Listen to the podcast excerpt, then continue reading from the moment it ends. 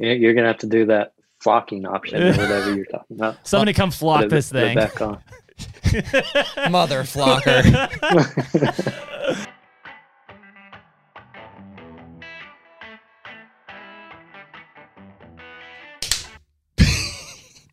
and we're back. Should I let you do a real a real one? No, it's a clap. It's just syncing things up. All right. Colton's the one who's gonna be pissed at you for You pissed, bro? doing it wrong. You mad? yeah. So, Hunter podcast Back again. twenty nine, you go. episode twenty nine.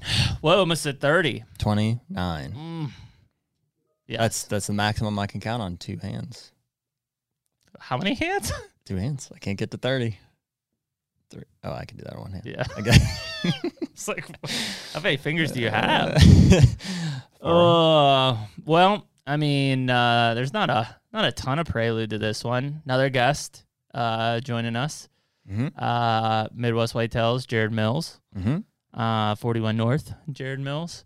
Mm-hmm. Um, excited to have him on. We I did a podcast with him. Was that earlier this year? We Yeah. talked about some of the like winter survival and stuff. And so now here it is, July and summer and velvet growing season. And I know uh, Mike has shared a super giant that he's already got on camera. I'm not Yeah. sure what Jared's got, but that's Magnum. part of today's discussion is kind of see what those guys are up to. I assume what another couple weeks and they'll be out of the off season and into Midwest Whitetail full swing again. Yeah, I want to say they start that in Mid August? August sometime. Yeah. Yeah. Yeah. So another few weeks. Yeah. So I, I don't know if we want to try to tie some stuff together. Yeah, so we, we had we had Bill, obviously Bill Winke Mhm. on early. Uh, you know, one of the first podcasts that we did, and um, that was it's like a mute. Is that your stomach? What? I heard that from here, dude. What'd you hear? I heard somebody's tummy tummy rumbling. I didn't hear it. You didn't hear your own. T- Was it my tummy? I think so. So, so anyways, you you knew Bill through Cabela's because Yep. Cabela's was a sponsor of Midwest Whitetail. Mhm. You were working for Cabela's at the time as Worked a them. regional wildlife biologist. Mhm. Worked on Bill's farm. Uh huh. So you did a lot of food plots, and we don't want to take credit away from Bill, but you, you, I think you found a couple of the bucks Found a couple bucks that he ended you up know? killing, and Yeah. It's because he didn't like to run trail cameras during hunting season, which I was like, what? yeah, whatever. Yeah. Um, and so Jared was uh, at Midwest Whitetail, Whitetail during the time, or Yeah, and so at that point, Jared had lived local to Bill. Mhm. Um, he doesn't now. I think he's moved to Iowa City, I think, or Des. Moines or something. Um, we can ask him. But at that time, he had lived in Albia area because Jared, I think, also was part of the original Muddy team that's right, back in the day. and uh, Bloodsport. Mm-hmm. Yep. Yep. So yeah, so he was on. He was one of the original pro staffers. Um, you know, wasn't working per se at Midwest Whitetail, but was doing some production and some editing and stuff like that for them. Cool. Yeah. So did you get to know Jared at that time, or not until more Um, recently? Probably not to more recently. We did have some interactions in the latter part of that. Some interactions. interactions. Uh-huh. Uh, I think it was really around like the deer grow side and stuff. When deer grow started coming on, and we sponsored Midwest Whitetail and Yep, back in the day. Yeah, That's right. 2016 or 17. Okay. Um, that's when Jared and I started working together because obviously he does a ton of food plots and stuff, and so we started having our discussions there and just kind of continued them. He's uh, Jared's done some um, buck profiles for buck score with us. Yeah. Um, that freaking giant he tends to kill. Yeah, dude, I, I like Jared. Just I like his mentality. He's not listening. You don't have I to know. say that. I know. Oh, okay. I like him. I think that uh, like he's just he seems like a humble guy, and he's obviously killed some freaking giants. Like he's a good deer hunter. Yeah. Well, dude, that's it. I mean, you think about uh, like obviously people still think of Bill Winke when they think of Midwest Whitetail, but if you start to think about the guys who have been there consistently through the history of Midwest Whitetail, Jared is one of those guys. And it, uh, I mean, seems like every year the guy has like an epic hunt. Yeah. Like just one that you're like, yeah, that was awesome. Yep. You know, he just he he puts in the time and and um, you know he's hunted some bucks that he hasn't got cracks at. That one what was two years ago. It was just a slob of a monster. Um, Yes. you know that was That's the one that a lot of people are familiar with. The deer walking out of a CRP thicket, and he's Yep. crouched behind a in, bush like yep. ten yards away. Yeah, Yeah, had he seen that deer, uh, you know, before it saw him, he probably would have probably would have killed it. It's like what was it, two like two twenty something? Yeah. yeah. and I mean that's the kind of stuff that you start to think about. Like, uh, I'm sure Jared will be humble about it, but the guy probably misses opportunities on a lot of bucks that we would all be plenty happy to kill because he's going after some giants. Oh yeah, yeah. I've watched him pass multiple like you know 160 type deer that I'd killed. But a- that's Iowa. I do know he's started to travel a little more. I think he killed a velvet buck in Kentucky last year too. We can talk about. I think he's done some western hunts too. I'll be interested to hear kind of how that um how that's kind of playing into their plans here with Midwest Whitetail and just kind of where him and and Mike and the guys are gonna kind of steer this this whole ship. Cool. Well, let's like get him on. Let's bring him on. Hey, hey, What's up, guys? what's going on, man? I'm much busy, like everyone, nonstop. I can't believe it's July already either. Are you starting to get some rain out there or what? We're, we've been getting uh, a few little. We got a little shot last night. It's been it's been in spurts. Went from drought to a week later we are flooding, and then we back in a little bit of a dry spell right now. But we got a little bit yesterday. Did, did you feel I was? T- I mean, I- I know that you know you really live this thing, but I was telling Jeremy this morning. I felt like a tangible shift this July. I, I don't. I don't know if I normally feel that, but like literally on July first, I was like, "Let's go, let's go." yeah.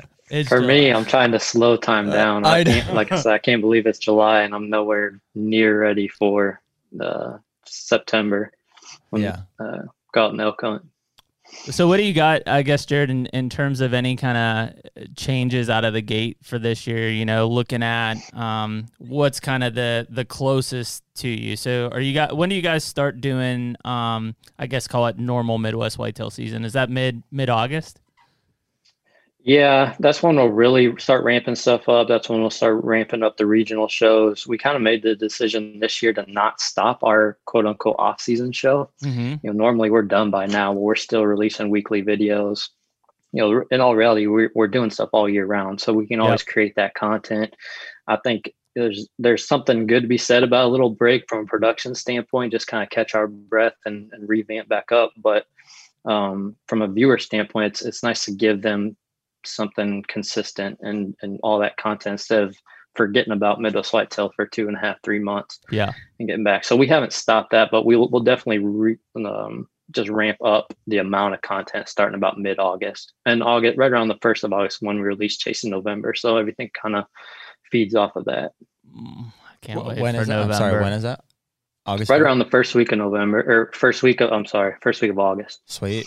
That's the perfect timing, man. November. Yeah. It's an important month. That, Yeah. that reviewing those, I just reviewed one of the first episodes today or one of the finals and was going through a bunch of trail cam images and like you were saying, Jared, just doing that kind of lit the fire a little bit, Did got you- you a little more excited. Chasing November, I think it's just it's so perfectly um, timed, and you guys do such a good job with it. It's like a shot, a shot in the arm that I need, like right at that time where it's like, well, we Mhm. still got two months before any of these seasons are start. Well, hmm you know, Yeah. whitetail seasons are Main starting anyways, but it's like it's enough to get me through, I and it's a solid production, so we we certainly enjoy it. Yeah.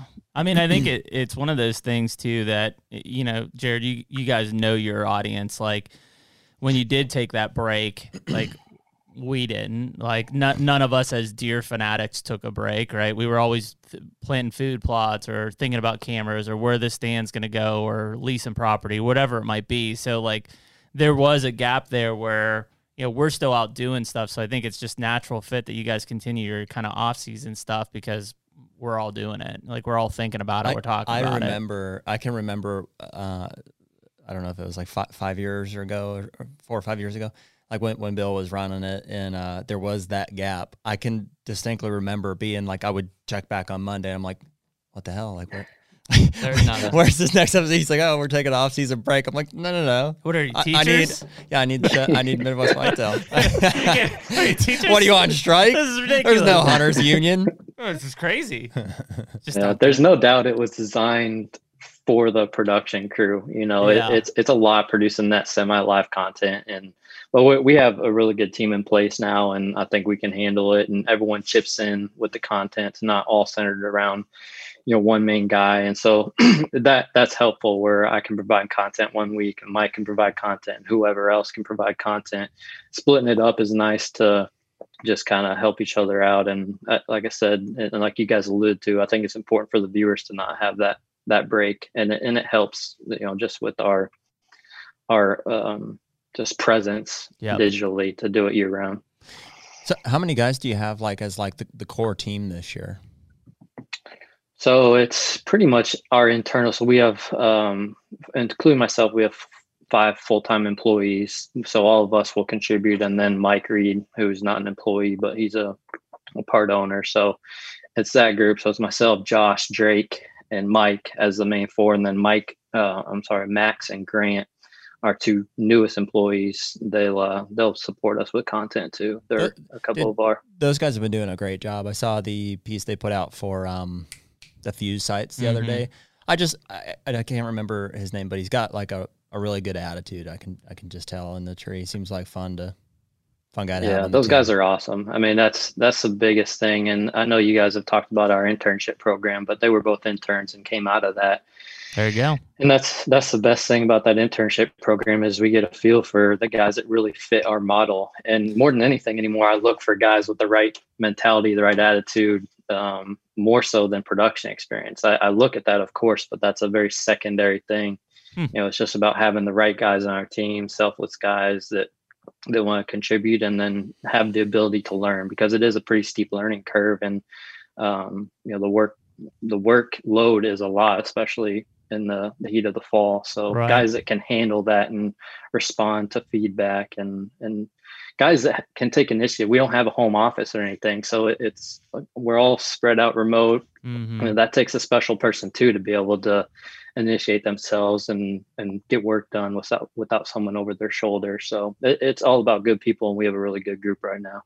That's awesome, and Yeah, it it's it's really cool. I mean, that internship pipeline has been, you know, so lucrative to the Midwest Whitetail brand over the years that, you know, it it's it's really set a tone to probably who the quality of people you're getting into now that know like, hey, if I do this correctly and I do if I work my ass off and I show that I'm a team player, there's a good chance that there may be a long-term spot here for me. I think I think Bill told us it was like what a 90 95% placement rate of everybody that Somewhere was an in intern industry. like found a spot in the industry. Yeah. Yeah it's awesome it's awesome to create that reputation because that increases the strength of our our candidates obviously but I, I love when we get towards the end of the year i have a number of companies that reach out every single year saying hey you know how the internship program you got anyone you aren't hiring that'd be a good fit Wow. um, that's pretty cool. Like it, you know, I love being able to help guys get into the career they want to get into. So it, it is pretty cool. It's, it's cool looking back uh, at the history of the internship and how it's come all for uh, full circle. I, you know, I started back in 2010 and was running the program, you know, for a couple years there before I, I left, but, um, and now I'm back in it again. So it's kind of cool just to look back on that, that history. obviously you guys aren't uh you guys are like playing in the majors here but it's almost like you got your own little farm league there that you're kind of you know transforming the players to to bring them up and then disperse them out there Yeah, yeah, it, it it is cool. I mean, like like you said, it's it's uh it's cool to be able to trial people for sure too that that, that fit within our company. But um, I, I enjoy making it as and, and all our guys. Josh does a really good job with the internship program too. But we want to make that as good of an experience and as real of an experience as possible for those guys because you know it's just as important to show them if they don't want to do this or at least not work in this side of the hunting industry industry. yeah Everyone wants to get in the hunting industry, but you know this may not be the right avenue. You know, yeah we, we show them what it's truly about. yeah there's a lot of that's sacrifice interesting. there well, it's interesting you say that because, uh, frankly, that's how I got in touch with Midwest Whitetail initially. Was there was a Facebook post put out or whatever about we're, we're, taking applications for internships, and I wrote. I don't know if it was like Bill's personal email, but he was the one that got it, and he responded to me, uh, and I was pretty um, specific about like where I was at in my college career and what I was looking for out of an internship and what I would or wouldn't be able to pull off in terms of like a, a fall commitment. And he wrote me back and just basically told me straight up. He's like, yeah. He's like, You- he's you're like, no- you seem. don't qualify He's like, no. He's like, you seem like a great candidate. And he's like, I'm just. I'll tell you. He's like, I don't think what we're offering here is what you're looking for, Mhm. based on what you're telling me. Uh, which is actually You how. know, what year was that? Do you remember? oh, it would have been my uh, 2013 maybe junior year in college. I graduated college in 2016. So So it's then- 2015. 15 ish. 14, 15. Yeah. Yeah. That would have been in the middle of my kind of hiatus from working in the Yeah. industry. I mean, I still always produce for Midwest Whitetail and I produce content from my house uh, when I was doing a different career, but that would have been the time that I wasn't working full time for Midwest Whitetail. Yeah. I think that's when I was 14, 15, because I was still at Cabela's. Because then Bill was like, oh, yeah, just talk to this guy. Well, that's I how I met Jeremy. right. Yeah, it was because Jeremy was at the farm quite a bit for Cabela's, and uh, Yeah. Just so Bill introduced us, and so I've been working for Jeremy basically ever since. Mhm. Sloppy Yeah. seconds. It's, Sorry, it's working out. it's cool to look back on that. And I think there's so many people with similar stories as far as trying to get into this internship. I, I think I started watching Middle Midwest Whitetail right around when it came out. I was in college at the time, 2008, 2009. And I was getting ready to graduate and I reached out to Bill, same thing. Um, just, you have any internship programs available? And at that, that time they didn't have anything official. You know, he had some local kids kind of helping him film and stuff he responded and said, you know, we don't have anything, but you know, I'm sure we could create something. Why don't you drive up here to Iowa? I was going to school down in St. Louis and playing baseball. Why don't you drive up here to Iowa and we'll just visit for a while and see what we can come up with? So I drove up and we sat in his basement, and talked for a couple hours, and we kind of created this internship and uh, added one other guy. So it was myself and a, a guy named Alex. We were the the two interns that year, and it turned into a full time job a few months later. Um, but it, it's just you know it's crazy how things like that just that's all it takes is an email and a conversation and that's how it started and then you know the classes of interns we've had in 2011 i was you know somewhat running the program and that class you know look is warb and sam Soholt and you know all these all these guys that um, are doing some really cool things in the industry now and Yep. you know that used to be just us in a little office in albia And it's so funny that just Bill started with the neighborhood kids. Yeah. it's just Bill and Yeah. the neighborhood kids filming hunt, filming their Just hunts. pulling in your Koski and those guys. Yeah, it's yeah it is exactly It's so nuts, man, to think that. Well, and you know, you think about the evolution of the series. You know, at one point, like like even take um all the regional series, like with Colton's uncle being part of like Yeah. the you know the Eastern series and stuff. Like, dude, the amount of content that was coming out of this machine was just it was almost overwhelming. Like there was just content everywhere. Like an- any day of the week, there was new pieces hitting, you know, YouTube or wherever, and you're just people are just consuming this stuff. Um, and I think that it was it was so undervalued at the time, right? Because TV still was like the dominant factor, right? And then here comes this Mhm. like digital push, and there's all this content, you know, and it's living on the website and wherever else. But it's like I don't think the industry and maybe even the hunting community knew how to take it because it was it was so different than what we were used to. Like nobody really just got on YouTube and watched stuff at that time. Still, like it was still young in its days. And now here's this like very regimental business that's coming out and saying, "Hey, we've got content Monday, Tuesday, Thursday, Friday, like all hitting from these different regions, and here's the main show." And it's like, whoa, Yeah, man. Well, it's. I mean, I don't know if we want to go all the way down this road, but like, it seemed like the outdoor network essentially got, or just um, outdoor content, guess, the outdoor channel essentially and Sportsman's channel, like those things all got completely turned on their heads. Yeah. Over the past, you know, since I've been working here, you know, six, seven years, mm-hmm. to where I, I mean, it still exists, but I mean, it's. Well, I mean, even you guys felt the need at some point to be on Sportsman's Channel, right? That it was like, hey, Midwest Whitetail has to be on Yeah. Sportsman's Channel, and you did that for several years. yeah. Yeah, it, it's the the timing is probably one of the most impressive things that Bill did such a good job with over the years of, of the course of growing Midwest Whitetail. You talk about the the timing of chasing November, you know, all that stuff is intentional.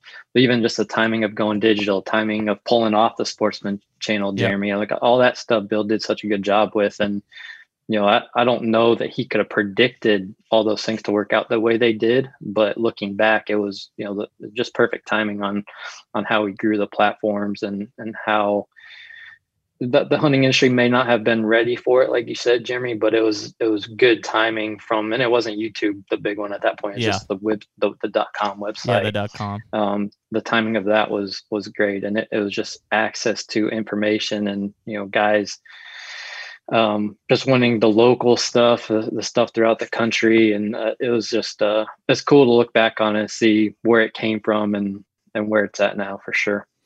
It's got to be. I mean, not to be doom and gloom, but like, doesn't seem like we're out of the woods yet. Like, you know, when the outdoor the network stuff got turned on its head, like like I said, it still exists, but mm-hmm. it's it's pretty sloppy. Mm-hmm. And so, like YouTube has really become the the primary platform for like all things outdoor industry, essentially. Mm-hmm. Um, set aside, you know, you've got your OTT streaming, you've got like uh, Outdoor America and Waypoint. There, there's two others on yeah, you but got they're, they're Pursuit and Mossy Go, Realtree 365. Like yeah, you, have yeah. got a bunch. Yeah, but and like even now though, like uh, just kind of it makes me a little like we put this on YouTube, obviously. well, I, I, just feel fragmented in some. It is like and and Bill was very. I do, Jared. I remember having the conversation. It was probably in 13 or 14 because we just started Stone Road and and we were doing some things with Bill, and he was so adamant about having it on the website. Like everybody had to come to the website. And I was like, well, you know, ultimately, man, it could be the sum of all parts, right? You could be on Facebook, you could be here, but like,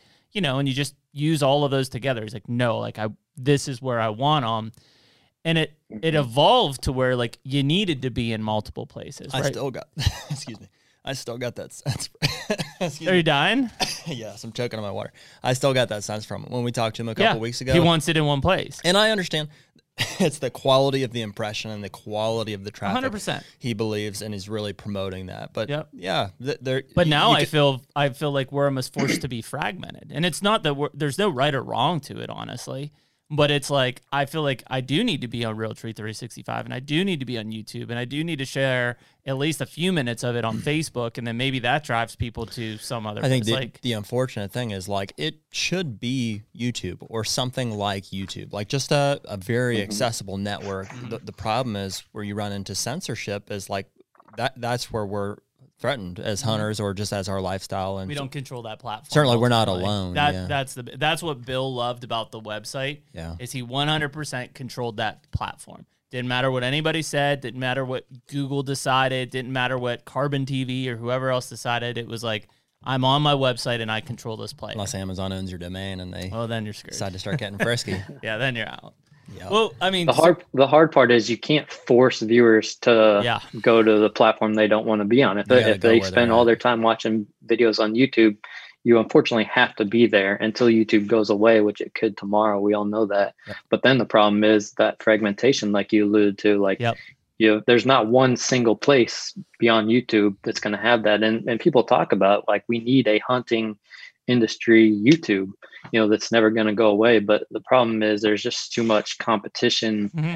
You know, everyone wants that platform. You know, whether it's Realtree 365 or the Mossy Oak Go, like those are gonna, always going to be two separate things. So yep. there's a there's a lot of different places you can find that content and there's nothing really set up that's bulletproof for the future right now in my opinion. Well we have different interests. Like uh, if i want to listen to music i can still do that on youtube. If i want to watch something about fishing wow. i can still Dude, do that on youtube. that's the problem with any hunting exclusive anything. Like if i've heard so many people say mm-hmm. oh i want to make facebook for hunting or i want to make youtube for hunting and it's like the the people aren't going to be there. Even the hunters, like we want to be where everyone else is engaging with, you know, every all mm-hmm. topics. Yeah. You know, and if I want to dip my toe in hunting, you know, that's that's where it should be. And if it's I want to look at family photos or whatever it is, yeah, there, there are obviously there. different platforms for different things. But I just see such a weakness. Uh, obviously, it worked out, and, and you've got to where you guys are on now. But I think the the website, you know, maybe weakness is the wrong term. Like it's not ever going to be as powerful as mm-hmm. YouTube because that's mm-hmm. where the viewers are at. And in the same way, it just seems it doesn't seem like you can do that well, with anything. I mean, that's forward. the fear of getting handcuffed by YouTube is like you become more and more dependent on a platform that you don't control. Yeah, you know. So yeah, I, I feel like you have to be diversified. Uh, you're forced to be diversified at this point. Yeah. Yeah, and it, it goes back to that quality of a view yep. discussion. You know, I, we still see it when we look at the people that consistently go to our website and watch the shows there. They are, I would consider, a more influential or influenceable um, viewer. Like Yep. they are bought into Midwest Whitetail. They go there on a daily basis to check new content. And you know whether that if that matters to our partners or not, I don't know. It should, but um, we, we don't ever want to get rid of it for that standpoint. You know, YouTube, you get a lot of views that are non-subscribers, just guys popping in, they see a thumbnail, whatever. Yep. But the MidwestWhitetail.com viewers are Midwest are the Midwest Whitetail community, the very loyal uh, consumers of our content. So Yeah. it, it is it's a lot more quality view, and uh, we don't want that to go away. We're you know we have discussions about this all the time, but we're working on finding ways to make the website um, a little more um, user friendly, a little more attractive for guys, more reason to go there. You know, potentially maybe mobile app type of situation where it's a little more accessible, a little more easier to digest and get the type of content. It's not so overwhelming, you know, you know things like that. But we don't ever want to just say, "All right, we're just going on YouTube." I don't think that's a good uh, future proof. It's it's an interesting point because I mean, obviously, like we talked to Warb not too long ago on here. You know, there's part of me that worries for those guys because they're so invested in YouTube, right? There is there's a website, nobody goes there, right? It's everybody goes to Well, YouTube look- to watch look- the hunting look- public. Look where we came from, though. Like, whether you like the outdoor channel or not, like at one time, it was on the Yeah. the cable package that everyone had, and it was where all the shows that you could watch. It was all there, Mhm. and it was so great for for that reason. And then when it kind of like, um, you got it got divvied up, or what people started getting interested in digital, and like certainly they didn't keep up with it. There is no one place. And I wish that there was. Like, it seems like if, mm-hmm. if you could find a way to get back, like, yeah, I'd love to see a Midwest Whitetail website or app that was super user friendly, and certainly it would get some traction. But ultimately, like, I think it's in the industry and in hunters' best interest that there's a, you know, a single platform like that that represents hunters on a on a more accessible network than obviously the Outdoor Channel has kind of gone away in that essence. Yeah. And I don't think it's YouTube, unfortunately. So I guess with Yeah, all that, with that. all that said, Jared, kind of obviously we're you know few several weeks away, obviously from. Uh, Is this your I'm trying to, change I'm of trying to subject? think- yeah. Well, no, it's a transition of like you got chasing November coming, you've got continued off season, you've got the news. So what is what's your plan? Like where where are the places that we're going to be able to find Midwest whitetail in in this fall? So obviously the two we talked about, the website and and YouTube. You- YouTube still dominates our viewership. That's where we get, hmm um, you know, upwards of eighty percent, seventy percent of our views probably. Um, we're on Realtree 365. We'll be on Realtree's YouTube channel as well. Um, we have we're on Waypoint. We're working on the Outdoor America that you guys have mentioned. Working on getting some of our content there. Um, Amazon Prime. We're kind of we're scattered. We're, Some of we're all, some of all all over the place. man. Let me just Yeah, it- I mean it's and a lot of it's you you you're just there because it doesn't necessarily hurt you. You kind of you probably you don't really the views in my what I've seen you don't really lose views. They're not stealing views from something else. You're actually gaining Mhm. just people that are spending their time there. That's where they watch the videos. If it's Amazon or whatever, you you pick up some new viewers there. But a lot of it's a this whole digital game. It's a lot of trial and error. You just kind of you know try stuff, see what works, see what gets good responses. You know, Waypoint's been really good for us. We've been working with them for a while, and we get a, a good amount of views there. But YouTube, right or wrong, still dominates Hmm. uh, what we do right now. Yeah, for better or worse, like this digital age of content consumption has certainly leveled the playing field for you know people to get creative on how to get views and, and how to get you know good content in front of people. For so long, it was like whoever can afford the cost to be on Outdoor Channel and whoever has the conne- Right. connections to Mhm. the sponsors, those were the guys for so long. But now it's like, it, you know, and it's it's up for grant. Like anybody can can do that. If Well, at least get figure out- discovered, get right? discovered, I mean, right. I, we've we've watched things that you know I, I wouldn't necessarily say I tune in to follow them every time, but when they put out a, a cool YouTube video, like who's the guy from North Dakota that we always watch? Yeah, J- Jason uh, something. Yeah, Billobo. Jason he, Bilobo. he does basically one North Dakota bow hunt, mule deer bow hunt a year, and like we look forward to it coming out. you can take this and apply it to your YouTube strategy, as should we. We've found a lot of guys via specific research on areas that we're going to go and, and hunt. So we found J- Yeah. Jason, and we should do. We should get Jason on the podcast. Yeah, Like, North Dakota. because we drew in North Dakota and we were going out to do a, a bow hunt, and so I'm YouTubing uh, North Dakota Badlands archery mule deer hunt, and sure enough, Jason's you go. got three specific year. Same way we found the element. You know, we're going to Illinois, Shawnee. Yep. Shawnee Forest this year, so that's how we found those guys. They've been on the podcast here Mm-hmm. recently. So So Jared, I know what last was it last year that you went to Kentucky and shot that velvet buck?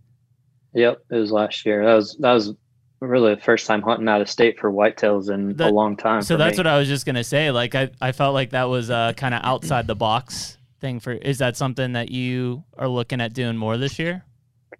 Uh, potentially, I haven't really figured out if, if we're going to. That one kind of developed from I mentioned Grant, one of our newest employees. Um, that's where he's from. We hunt his, his one of the farms he grew up hunting. That's where we went to hunt. So he just kind of extended the invite, said it'd be fun to get some early content. We went down there and did it. So we we may do it again this year. It was it was fun to get out early, um, and then we went straight from there to to Montana for the elk hunt. So it, it can be a busy s- September if you start hunting that early uh, compared to October usually. But, Yeah. but um, the cool thing about that trip was I was able to take my wife and daughter, so it was more of a little more family, and I wasn't gone for as Right. long, which is the hard part about having kids, as you know. Yeah, no doubt, man. did you uh, mount that velvet buck? Uh, it is being mounted right now. Yeah, Cool. Uh, it's not finished yet. got like a, a plug, I guess, for a company that we work with, but also a recommendation for. I guess I should ask you first. What, what has been the process for the velvet? Like, did you get it to a taxidermist right away? And I did. So uh, I got it to him that night, and it was a.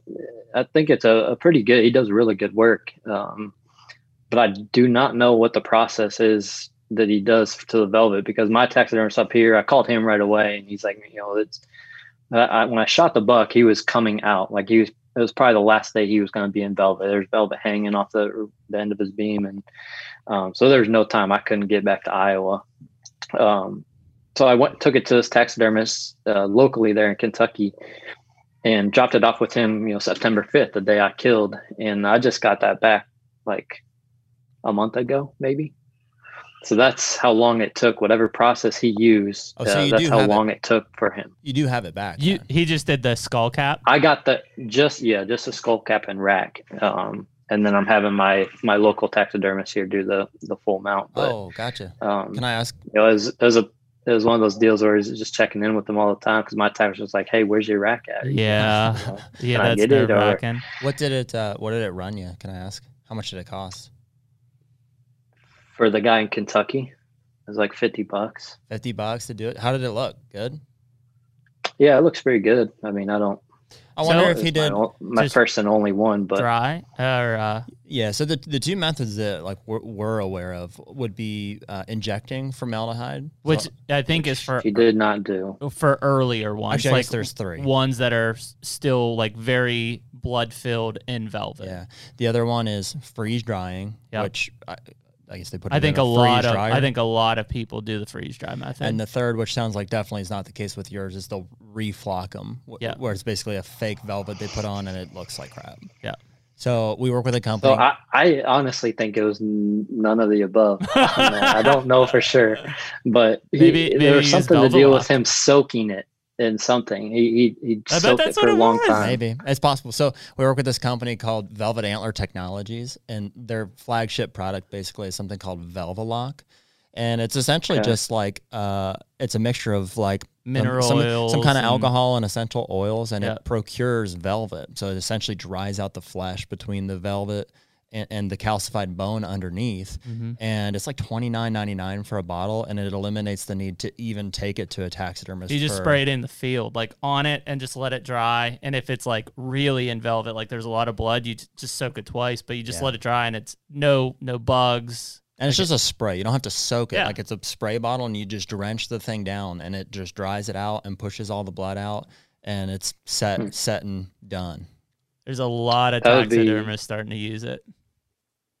Interesting. Yeah, whatever he used, it, it was some type of soaking procedure, and it took forever to dry. Because every time, unless he just tell me this, but every time I checked in with him, he's like, "No, not quite dry. This yet, is- not quite dry." This yet." is So, uh, 72 hours and you're done. Well, if it was uh, if it was like my guy, I kept weeks. asking where mine was, and it was because beetles were eating the velvet off of my Uh, buck. Yeah, that's I sent good. him a Oh, a, s- man. uh, a skull to do a European on, so I soaked it with this velvet lock. Right, velvet was perfect. Right, all the all the fluids pushed out, and it was close to. It was probably I a think we messed so. yours up too.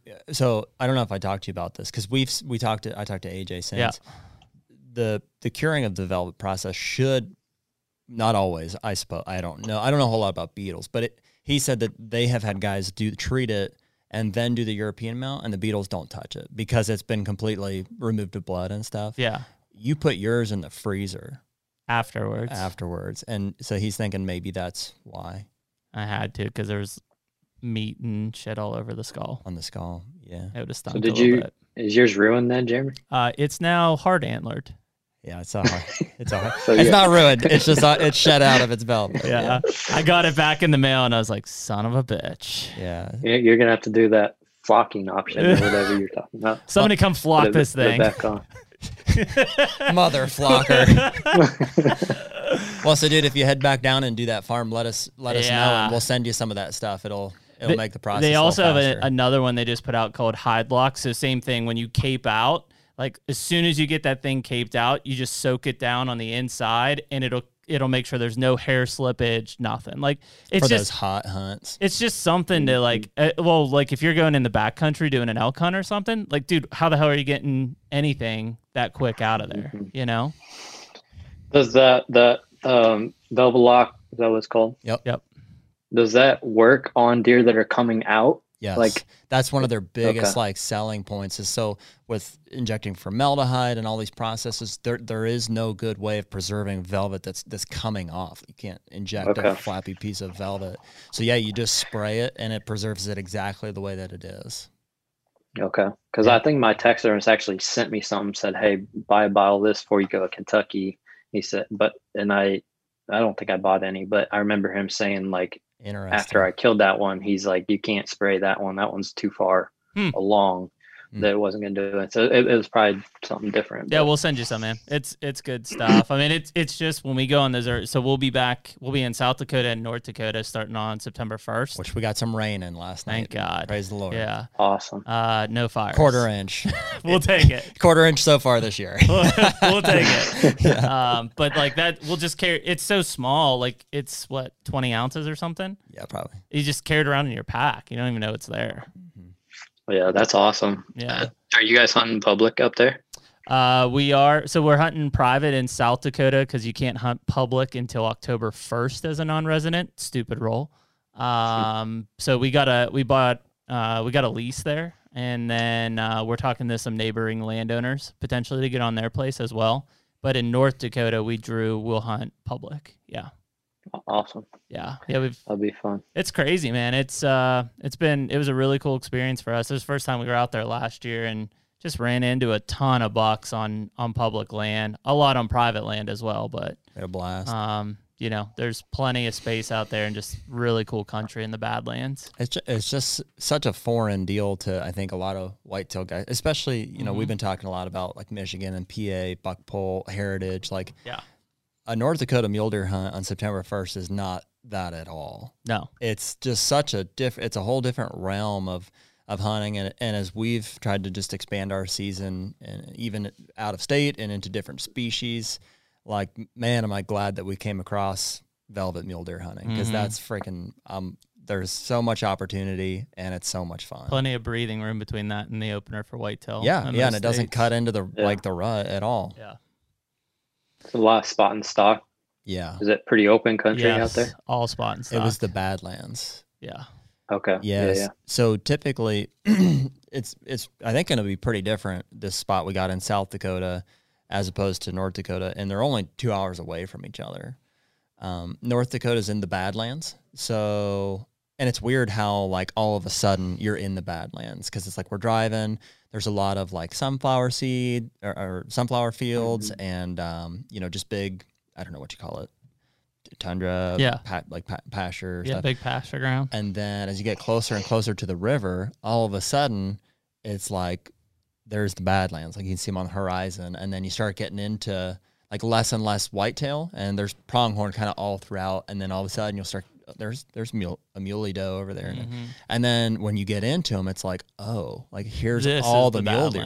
Yeah. It's so weird. I described it like driving into like Jurassic Park in that it's like, oh, like here they all are. Like this is the where they live. Well, our our natural attraction was like at the edge of the Badlands, but where there was like a ton of ag, and that's just purely the whitetail guy in us, Yeah. right? We're like, oh man, Right. look at all this food. Like these deer are coming in, and it's like, oh yeah, there's a whitetail, there's a whitetail, there's pronghorn, there's some muley does, those are all whitetail, and you're like.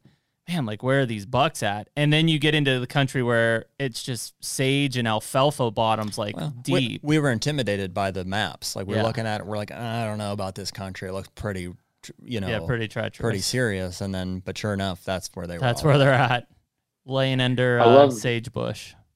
Yeah, I love those states that are so diverse like that. And I need to get back out and mule deer hunt. I, I hunted one time in western Nebraska.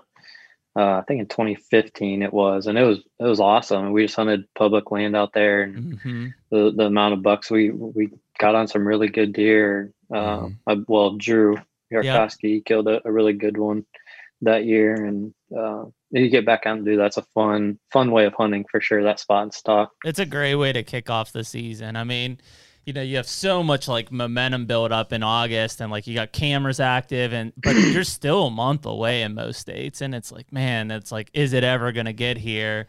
You know, most of your food plots are already in the ground, so you're kind of just shooting and like Yeah, just we're- hanging we're out. like Mhm. uh, we're like less than two months away from this mule deer hunt. I know. It's coming quick. And I should say Yeah. too, in- in contrast, Jared, to s- in South Dakota, which we've not been yet, but we're just looking at maps and stuff. It's a lot more um, like prairie and like just roll, Rolling. rolling hills, hmm and um, it seems like there's like a similar population of There's like one county in South Dakota to hunt mule Mule deer deer. in, and we're in it.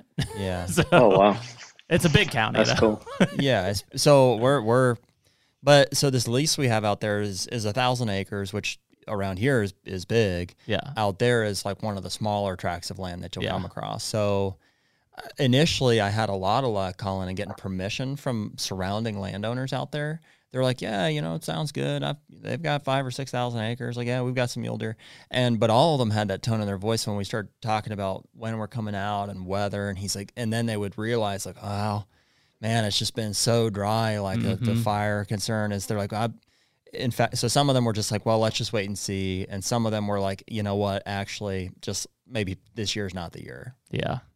So It's we're not we're not sure what we're gonna get into yet. Yeah, it's crazy. I I've been bitten by the elk bug, so that's kind of my Yeah. September. The thing I get excited about for September. Um, like I said, last year was the first year I I went out early for whitetails, but uh, I love I love going out west. It, if it wasn't for the big whitetails in Iowa, I'd probably live somewhere like Montana or something. And it's just the the amount of game and just the environment. It's I love it.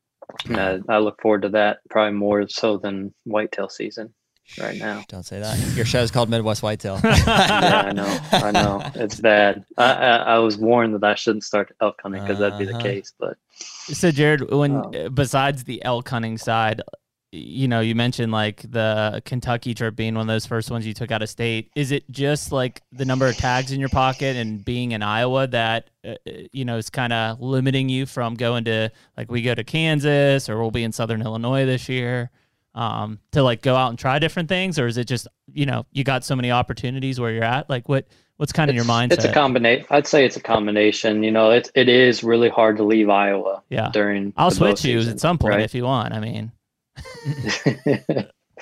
Come on up. No, it, it, it is really hard to. Uh, it's hard to leave Iowa, and you, now that I have bought my first piece of ground, I get, I get a third buck tag. So there's never a time when you're really tagged out and and can't do any hunting. So that's part of it. The other part of it now, I may have missed some of my window to do a lot of traveling now that you know I have a little girl, and, and that gets tougher. And then also just from a work standpoint, you know, I think a lot of people probably think I hunt for a living, but there's uh, it- it's hard to be gone for a, a period of five days or a week.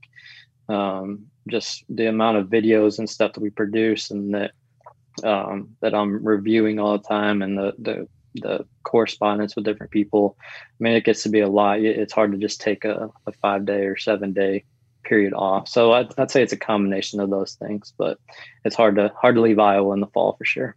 Does your little girl have any interest in hunting at some point?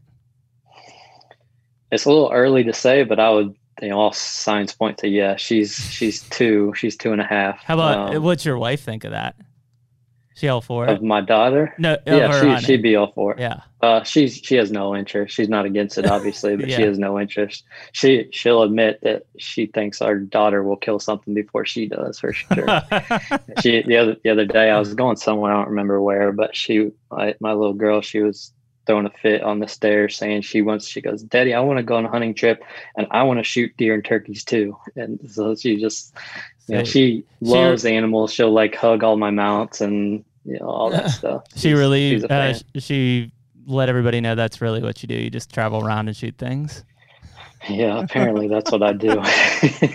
It is funny man. I mean it, it's uh, so mine are five and nine and um you know, it took. Uh, I didn't take my oldest out till he was seven. Um, like actually for like him sitting, like we went out, but like he didn't hunt.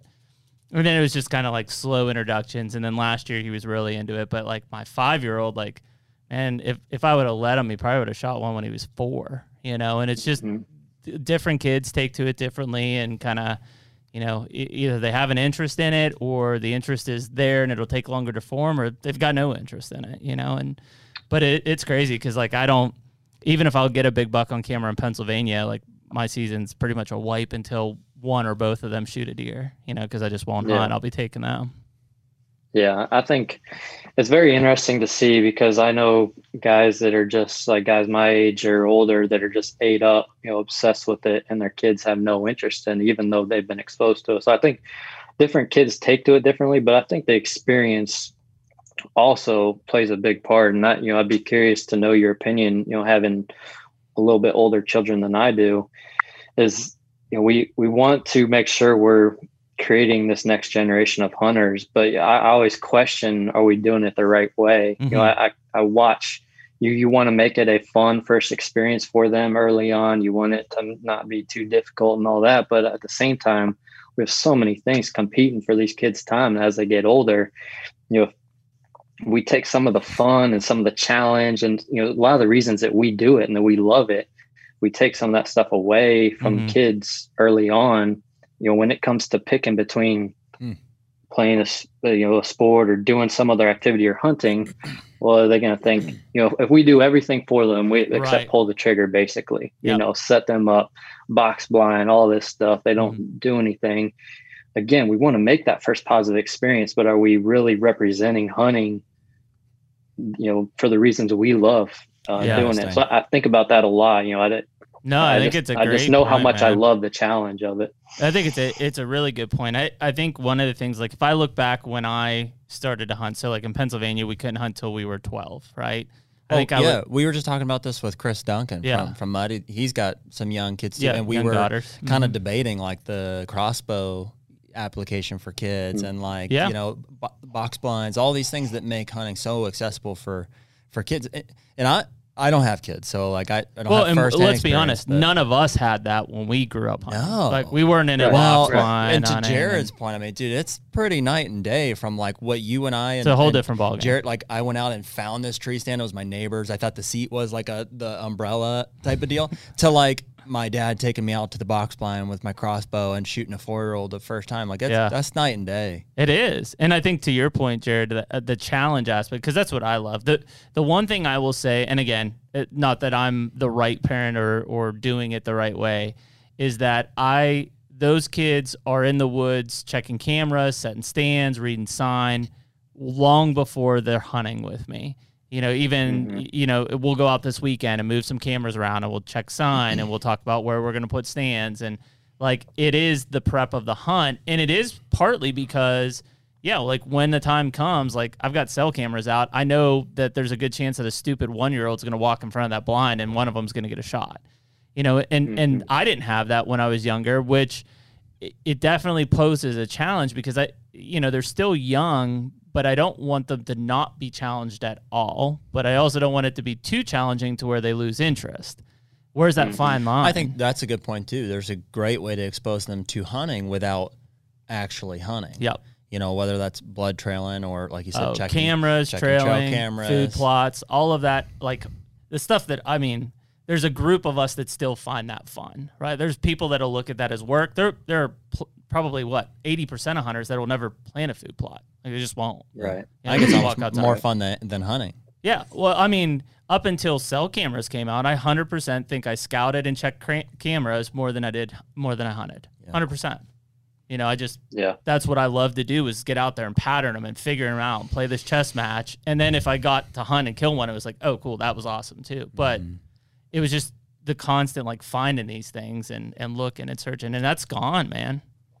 Yeah, I think it's key to include them in the whole picture. I mean, we all look at hunting as a year-round thing. All these different activities fall under this hunting umbrella, and, and including in, in them is key. And I don't know, I don't, uh, I've taken kids out before, but they've never been my own kids, obviously. So I don't have that full round experience. And maybe, maybe you're not in the minority, Jeremy. Maybe a lot of, maybe a lot of parents do that. I don't know. Mm-hmm. I just know when you watch hunts, a lot of times youth hunts, they look pretty set up, and, and I think everyone yeah. puts a lot of emphasis on making sure it's not too challenging challenging in the beginning mm-hmm. because they don't want them to not like it. You know, mm-hmm. that's the first step, get them to like it. But I don't think enough people think about the further down the road thing when they have all these other decisions and other activities they could do. Are they not going to pick hunting because their experience isn't that great? Like it, you know, it was fun shooting the deer, watching it come out into the food plot, shooting it with the crossbow in the and the box blind and all that. But is that really the fun part? Is that right. going to trump doing something with their friends or doing something else? Like I, you know, I just think that there's, uh, like you said, a balance you got to find there. We got to think about both sides of it. Mm-hmm. Yeah, I think that's a really big point. I mean, I think there's a lot of opportunities to get them involved outside of the hunt. And frankly, I think all of them should be involved in those, my personal opinion, prior to hunting, just to have some more respect for that it's not just walking out there, sitting in a blind and shooting something. Like there are things that go mm-hmm. in, whether it's setting cameras, stands, planting a food plot, whatever, right? Um, the the big thing that I and I, I don't have a good answer for it because I try to push it onto my kids without pushing it too hard, be, just mainly because they they're not going to go hike through you know the woods for three miles with me or something. But is yeah. the sign aspect. Like even today, with all the technology and everything we have, dude, there's nothing that fires me up than getting into a new piece of ground and just looking at sign and like buck rubs and scrapes. And like Jared and I were in a new place in Ohio. We're standing in this what seems to be a decent saddle in this back corner. We're like man, a buck has to come through here. You walk 30 yards away and you're like, yeah, big buck bed right here. And we got him on camera last night. Like it just. Yeah. There's nothing more telling. Yeah. I, I don't think even cell cameras are better than sign. Yeah. 100%. I mean, they, they can tell you what the deer is specifically. Like, obviously, sign can't do that, mm-hmm. but nothing's more telling to where a deer is and how he's acting than. than well, we talk about it all the time. I, I think 100% can admit that my flaws now with cell cams are I rely on them too much and I don't hunt when I probably should be hunting and I miss opportunities. And it I don't know how to fix that because I'm trying to be as cautious as possible not to mess that opportunity up. But then when the opportunity is right, it's because I'm seeing them on a cell cam and it's like, well, too late. yeah. Yeah. Cell cams can be a great tool for sure. And, you know, I use them, but I, you know, I, I also draw my own personal lines as to how much I use them. Just because, again, I think the challenge is the reason I keep going back out year after year. Mm-hmm. I mean, it truly is what drives me, and I, and that's not with just cell cams, but all my gear. I, I try to limit myself to not to make sure I don't get bored doing it, to make sure things don't become too easy, um, that type of stuff. So, um, you know, everyone hunts for different reasons, and that's great. I think we have to have that. Um, but I, I, think that's also an important point to make is you don't have to do the same things that, that everyone else does. You know, we mm-hmm. run into that a lot where people are always comparing comparing themselves to other hunters, and uh, you know, it's it's it, you guys know it as well as I do. It's a, it's an issue in the industry right now, but you know, in general, I think just thinking about the reasons you hunt and sticking true to that is important when it comes to all these discussions when taking yep. kids out or the use of cell cams or anything like that. Yep.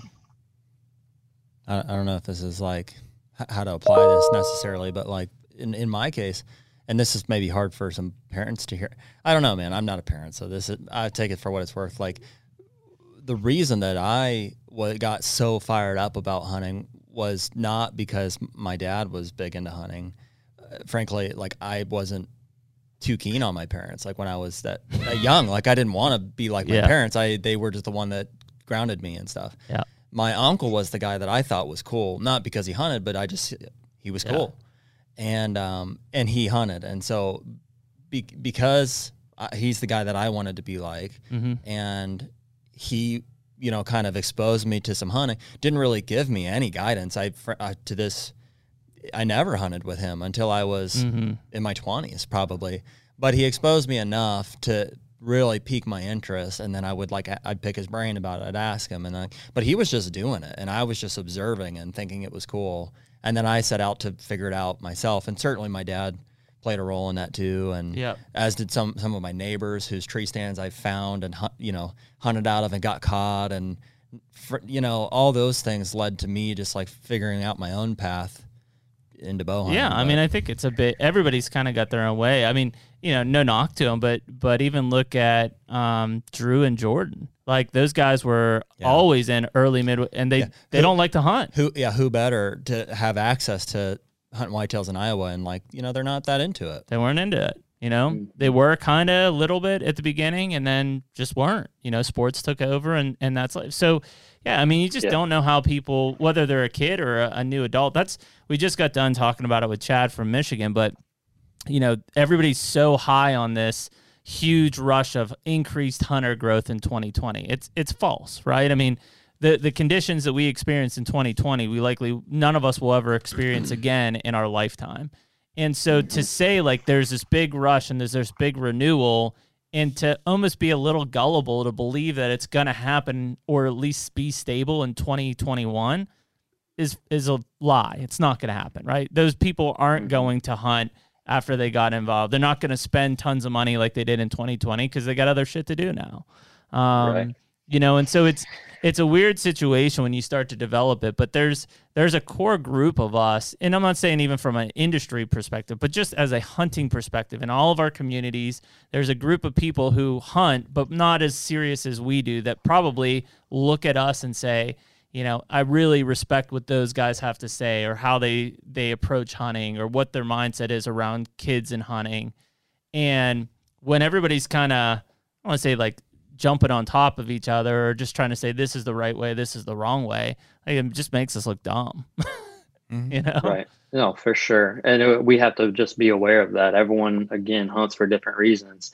You just you just want to make sure you do the best you can within your situation to have a good influence on others, whether that be youth or people just haven't experienced it because you know everyone has different passion levels for hunting, right? But sometimes I think that's dictated by the experience they've had. Mm-hmm. You know, it's not just a natural passion. You either have it or you don't. Sometimes dictated by the experience. So, you know, part of that responsibility is on us. Yep. And, you know, my story is really similar to yours, Jared. I mean, cutting your teeth on being self taught as far as bow hunting goes. And, you know, a lot of the most serious guys and, and guys that, that hunt more than the average person have stories similar to that. So that's kind of where that whole thought process came from with regards to youth and trying to make sure that we do our part. And and if we we can be advocates so we know how much of an impact hunting has had on our lives. Yeah. And so we can be we can advocate for that but we got to do it the right way and make sure that we're not shooting ourselves in the foot from the beginning by thinking we're doing the best possible thing sure. when we, we may be hurting ourselves so yeah. it is funny though because i mean jared and i have the conversation all the time where it's like like what if you don't hunt like what do you do if you if you're not a hunter like seriously it, it, it's a funny question like yeah like i like to go fish i watch sports i do but like it i'm always weird. i'm always thinking about hunting and bow hunting whitetails especially so like Think it's about, just what do you do? time and money is consumed in our lives by that activity or that yeah. passion. Yeah, if, and if you don't, it's hard to imagine anything else consuming that amount of time. And it's just such a unique you know, I call it an activity, but it's such a unique like lifestyle. Mm-hmm. And certainly not everybody should hunt or, you know, can hunt or is a hunter. But um yeah, it's it's hard to fathom like what else could occupy that brain space. Mm-hmm. 365 yeah. almost. I Yeah. agree. And people don't realize how much goes into it too. Like along those lines, when you are ate up with it and that's all you think about and you're doing something year round for that, you also create some good hunting for yourself. And Yeah. so someone that doesn't do it on that level, you know, we see people criticize the, those types of guys all the time be like, well, it must be nice you have this situation, that situation, whatever.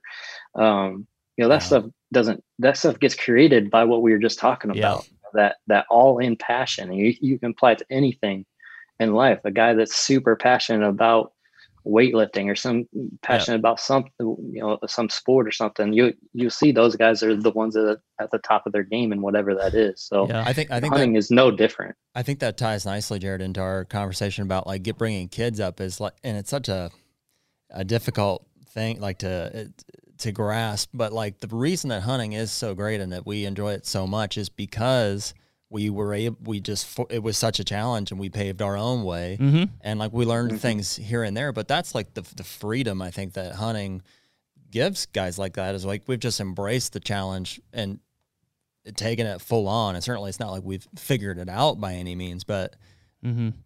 yeah. Oh, I mean, I remember the days of like, I think it was only once or twice. Like I shot a buck early in archery season in Pennsylvania, and then it was like, oh, shit, I'm done. Like what? Do Mhm. I, like what do I do? You know, and it's just Mhm. like that mindset is so foreign to me now. Whatever, twenty years later, that it's like, oh, like it's yeah, it's not even close It's a to being good it's a good one though. Like when you know you have other opportunities. Like when I killed this buck, yeah, what, dude, I was on top of the world because I was like done. yeah, I did what I wanted to do, and I had more coming. yeah, But if it was only state that I had to do, yeah, it would have run me crazy. Well, but I've always got guys that I'm kind of like guiding, Getting as well, through. kind Mhm. of like on our property. I'm like, cool. Well, I still can, I can still be camp chef. I can still run cameras. I Mhm. can move stands. I put my Yeah. dad on a nice buck last year. It was Mhm. a lot of fun for me. yeah. But, um, It is Yeah. interesting, just kind of how that that eats you up on on that side, and so that's kind of I guess massive full circle. But like when you talk about now having like a third tag, essentially a third buck tag in Iowa, like y- you literally can piece together a full year of hunting in Iowa without ever being tagged out. You know, Yeah. we, we can in Ohio or Pennsylvania, like we're tagged and out. Yeah. Like we got to move That's on. why we have other states. So we got to move on. Yeah. Yeah, yeah, That's at least what I tell my I- wife. yeah. yeah. Well, just just one in we're I done. can-. I You can can- only get I one can- tag. I can only get one. I mean, like, what do you want me to do? well, but then, that? yeah, of course, I'm going to North Dakota too. Yeah. What do you mean? Yeah. Yeah exactly no there's there's nothing better than taking it the full season too i mean i have three buck tags i i've never used all three in a season that i don't anticipate that happening very often anyways but it's uh it's nice to know it's there and you can at least keep going to the tree knowing that there's a chance Well, well, we're coming out to see you in two years. two years Maybe we'll not have the see points. you, but we're coming to Iowa in a couple of years. two years we'll have the points. What do we have? Three points. Yeah, we We five. you have three right now We're Yeah. working towards it. Yeah, we're it's amazing I, I know guys with five points that didn't draw this year i mean obviously it depends on the zone but gosh Yeah. it's We got that creep is Maybe getting three real then. we got chopped out of Kansas this year. Still kind of Yeah, stings. that one hurt. I think it's Jeremy's Yeah. fault. Uh, no, dude, I was seven years six six. Uh, Yeah, exactly. He was bound to not draw eventually, and I, we were all in the same group. You you're Yeah. one for three, Two for five. three for five. I'm three for five. three for five. All right.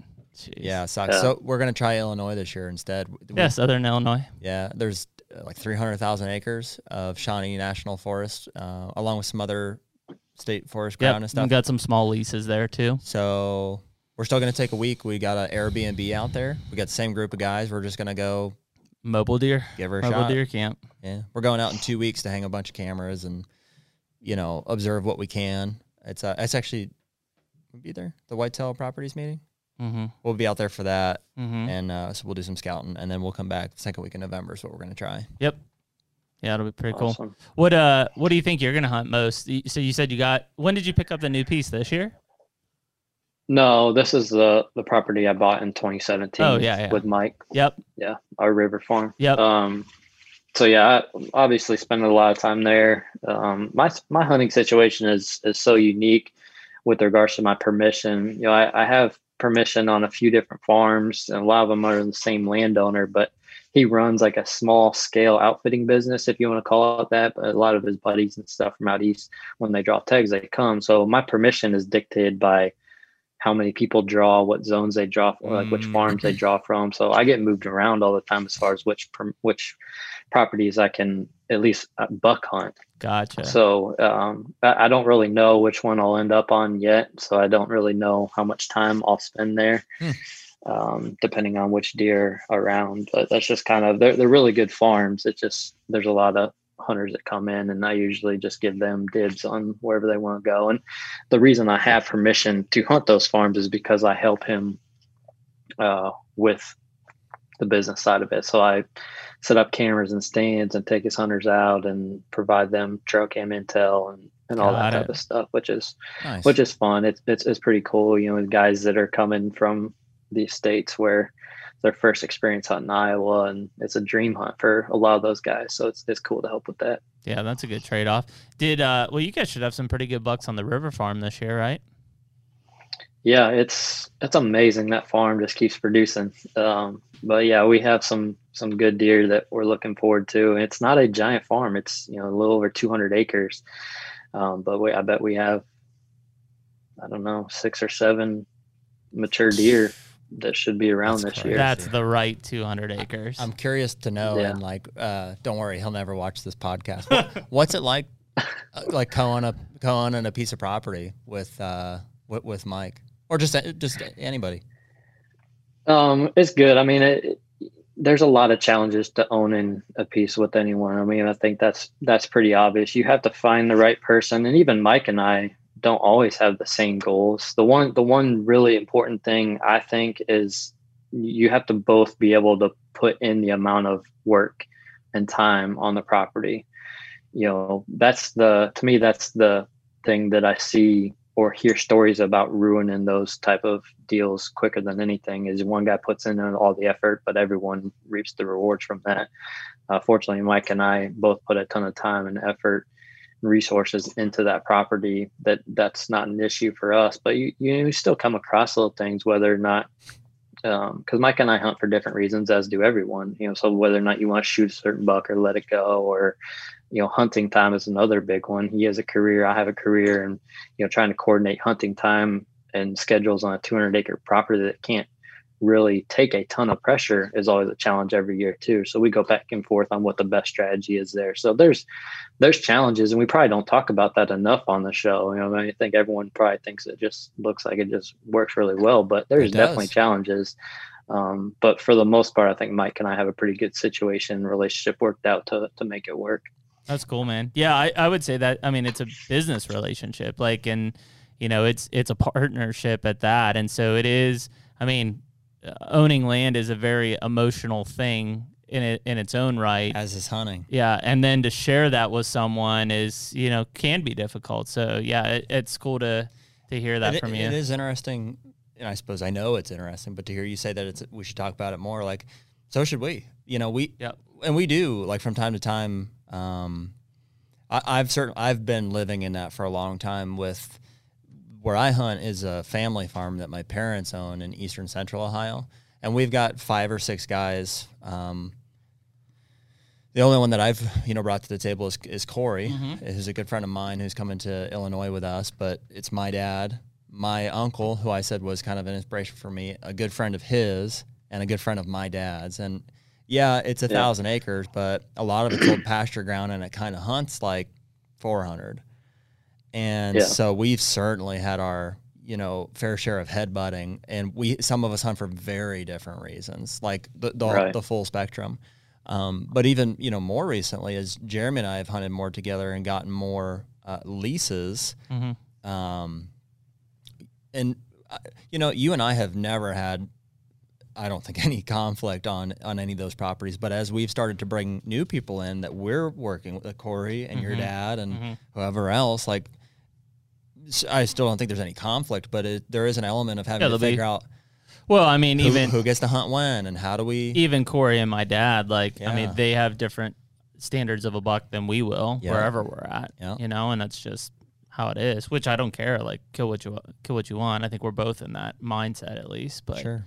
Um, yeah, it- I think the one interesting thing that helps our situation too is we it's not the only place we both hunt. Right. Right, I, that- I I have permission Yeah, farm. That's a big one. Well, dude, that's Yeah. just like That's deer a hunting, big man. The reason that there's conflict at all Yeah. is because it's a limited resource Yeah. that we're all vying for, and we're all doing Yep. it for different resources. yeah, that's a huge point. Frankly, that is why we went out and started looking for other leases and Yep. places to hunt. Is because I got so frustrated with my situation because it was my only. That's all Mm-hmm. I had. And when my best two year old got shot or whatever, it was just so. It was yeah, then what do you have? Yeah, you're just waiting for the next. Yeah, so that's a great point. Yeah. Yeah, it's probably the best advice I'd give someone. It's probably not possible to find, you know, a clone of yourself as far as why you hunt Sure. and the this type of stuff you do. But the the as close of a like-minded person you can with similar goals. Yeah. That's really the only way that situation works. that certainly helped us. I know that. Yeah, so I, I don't know. Like I, I definitely share things with those guys that we hunt with on Mhm. on our farm, and I appreciate them for the reason that they hunt. I, it's great. Um, but I think Yeah. y- you and I, as far as as hunting goes, like we have a very similar mentality, and like we freaking agree about a lot of Mhm. stuff. Not everything, certain, definitely not. No, but, But- that's how it's supposed to be. But that does help, I think if you agreed about everything, we'd be fighting over the same spot. probably. We still might. I would. That's Uh, true. do you, uh, Jared? Just to ask, do you and Mike have an agreement together on that? Of like when you set, did you set that up as like a partnership or like an LLC? An LLC, yeah, both fifty percent owners of the Yeah. LLC. Cool. Yeah. It, But it, like I said, it's nice because I have permission farms, and then Yeah, he owns man, a bunch of other farms. So that's it's uh, yeah. Mike's just he owns a bunch of other farms. You know. It's just, Well, that's There's your bargaining, Mike. Mike, I think this farm over here Yeah. is pretty good. Are you should- sure? Did, did you Yeah. check that camera? Because it could be. I'll be over on the river. I'll be on the river farm. yeah. Oh Yeah. yeah. I'll just I'll just Yeah. go Is, there. is the river farm where you guys have like um Dak? Is that where that buck's at? mhm, Yeah. Dak and the Marino buck, Yeah. and that's where the that prodigy buck was that, that died in the river. Like it's been, we've That's owned it crazy, since man. we closed November third of 2017. So that's that's all that we've owned, and I mean, there's been some really good deer. How old is Marino at this point? He'd be like seven or eight, right? Yeah, he should be. At, well, our best guess, of course, but uh, eight and a half, I think. This. Jeez. What have you guys? Um, I guess besides planting and stuff, have you guys done any other work to that uh, that that you think has kind of led to some of the significant improvements or what you're seeing? I mean, because that's a lot of mature bucks. Now, given they're using it at different times, but still on 200 acres to have those bucks in use at some point, that's that's substantial. Yeah, I mean, of course, we've done little things, but I, I'd be lying if I said that it's because of our hard work that created this. I mean, it's just it's just one. You every once in a while you come across these properties that are just producers, and they just they replenish themselves, in this this has been that type of property, and it's on the river, which I love river corridors for that very reason. I think you get a lot more new bucks and and that type of stuff in that environment, but.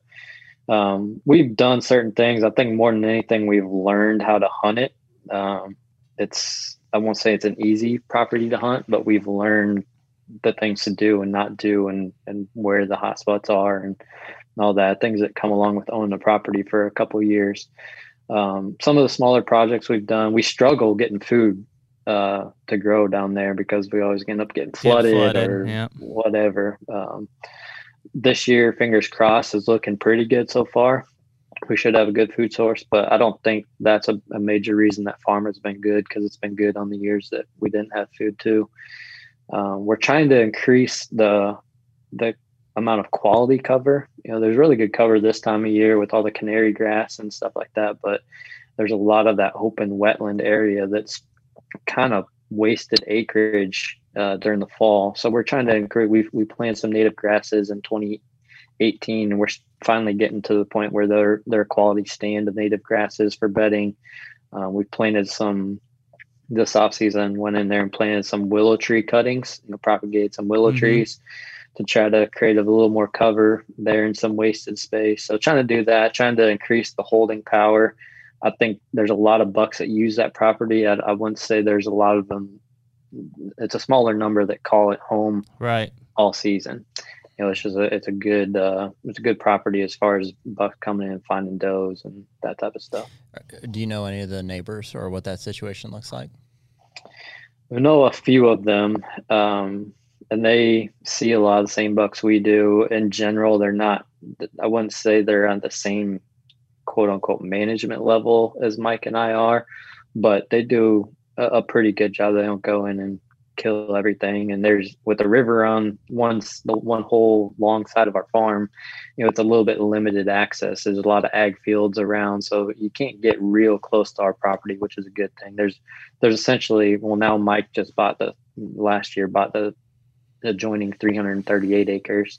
So it's actually a 560 acre section tied up there. Mike owns that south half. Um, but so there's only on one side of the farm that neighbors can hunt the fence line, I guess. Um, but even then, you know, they he texted me a few times when he'd see Marino last year, and you know, they're they're, they're good guys. You can't. It could be a lot worse for yeah. sure. That's awesome. Did, did, you say that both you and Mike have careers outside of Midwest Whitetail, or just Mike? Uh, just Mike. I mean, I consider my job to be more than hunting is why I say myself. But yeah, sure. Yeah. yeah Mike, Mike, Mike does not work for Midwest Whitetail. Mike's a chiropractor, right? Or or what?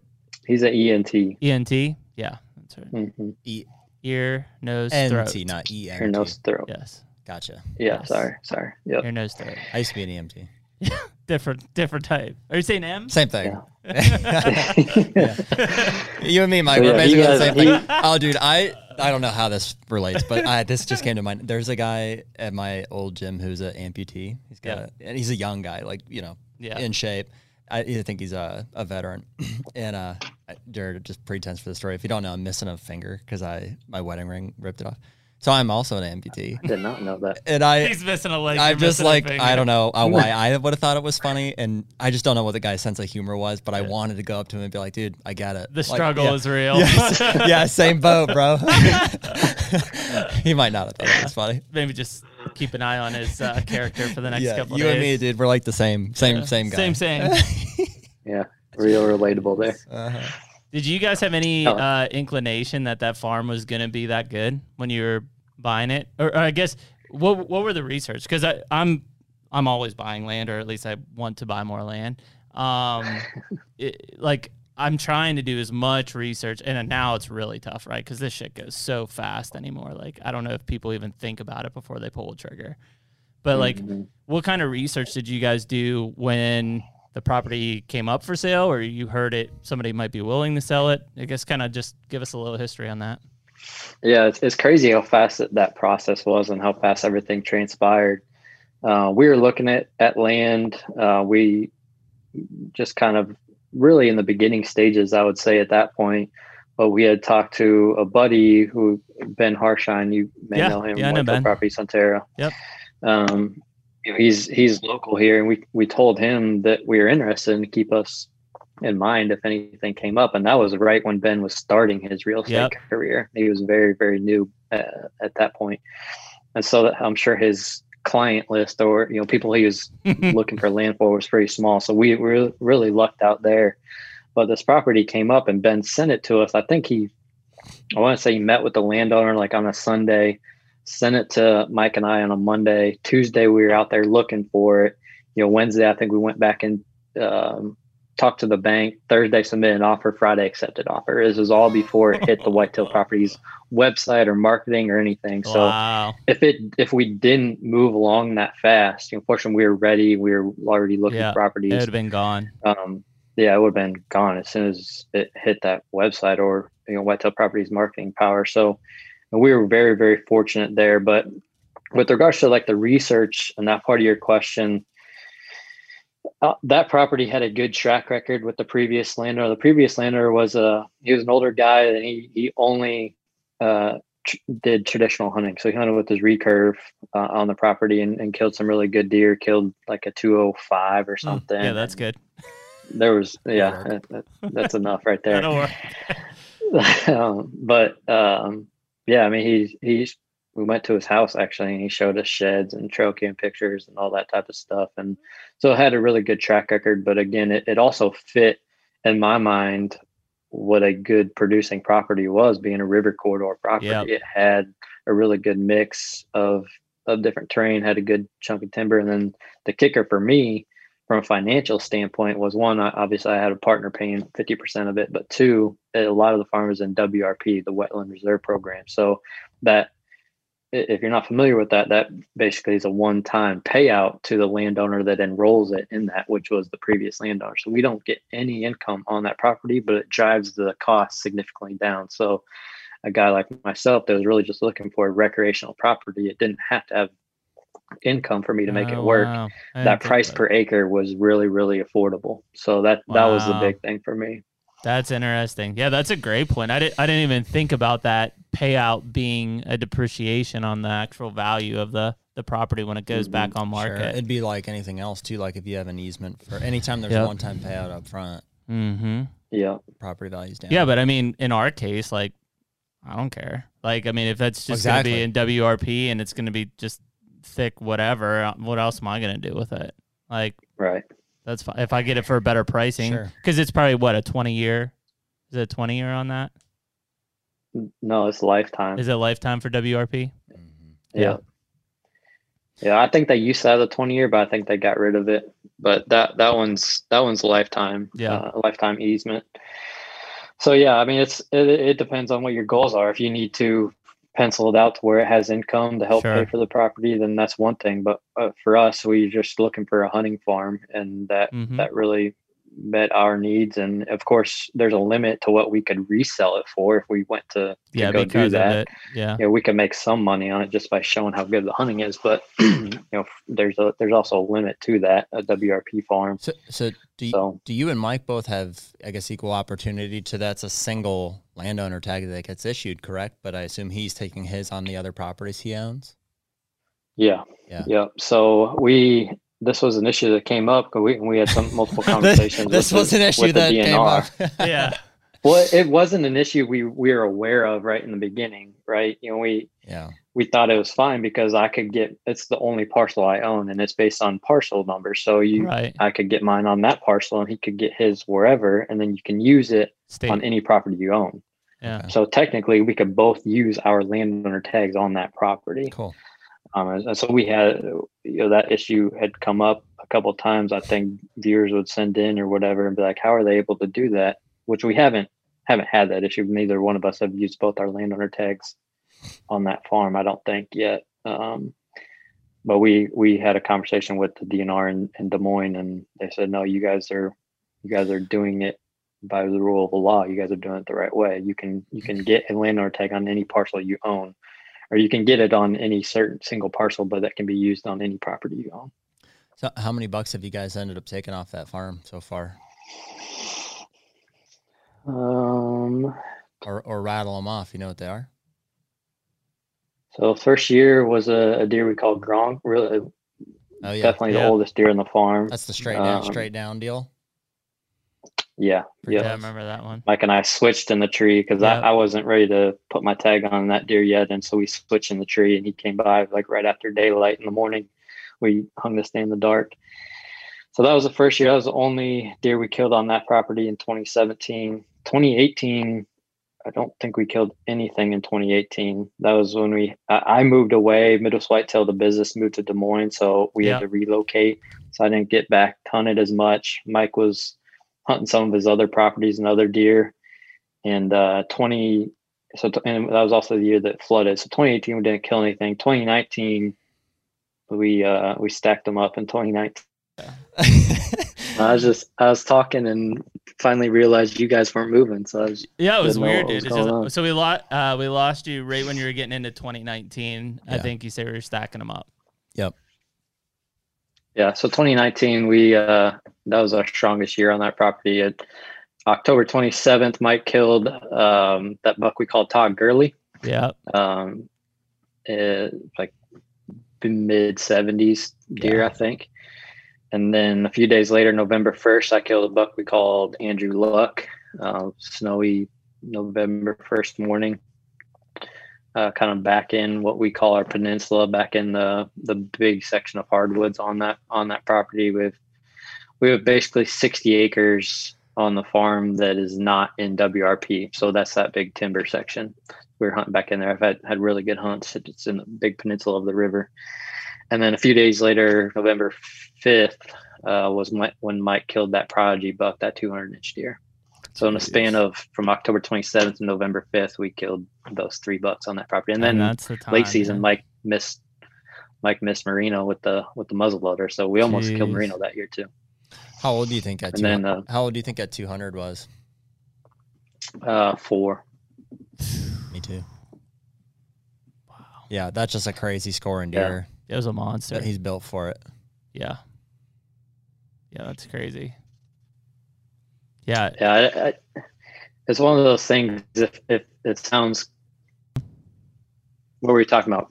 The Prodigy buck? Yeah, yeah. Prodigy being four, which. Yeah. So it sounds crazy to say this, but if there was such thing as a basket rack 200 inch deer, that was it. I mean, it was just, he just had so many tines and it was just, it was just a small compact frame.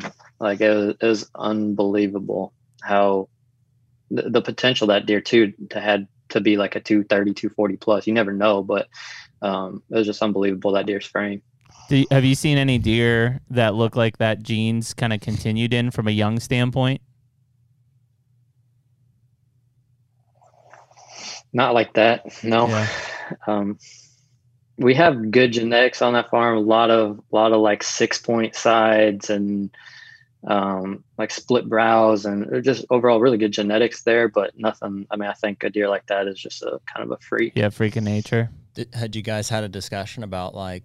I mean, I've heard both you and Mike say, I think like, well, we try to like, get him to five. Had you had that discussion about that deer specifically? Yeah. We had a little bit, and that was one of those things. I mean, it, everyone you know has their own reasons for hunting or what you know has different goals in mind and I, I to be honest i did want to pass that deer and i think mike was on that page for a little while but it you know he had an encounter with them and it's hard. I mean it, it's hard for anybody to pass a deer of that caliber especially a, a smaller farm a neighborhood you have questions about as far as i mean we we found out after the fact there's a lot of people hunting that deer and knew about that deer and we're going to kill that deer that year. So there's a a pretty high likelihood we probably wouldn't even had him around to beat to hunt S5. But I was under the mindset of I w- if I killed him, I would kick myself, never knowing what he would have done. And, yeah. and so that's kind of where I based my decision. But um, I had told Mike like, if you want to kill him, kill him. Um, so that was that was that was one of those things where just a little bit of difference of opinion there, but um, I can't would have been a, would have been a, that thing. Would have been a real shame if he did shoot him and then it floated away down the river. Mm-hmm. Yeah, no, no. never to be seen again. It went, it went through our heads. Trust me. I mean that.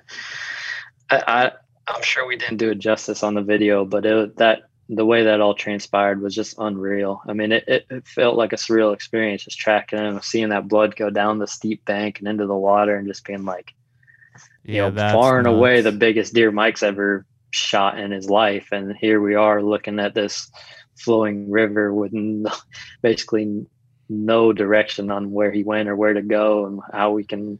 Wow, it, it is. If hard. he didn't get caught in that brush pile, who knows where he would have yeah, went? really. It's hard to read Mike sometimes. Like when I watched that, when I watched that hunt, I was like, I think he's excited.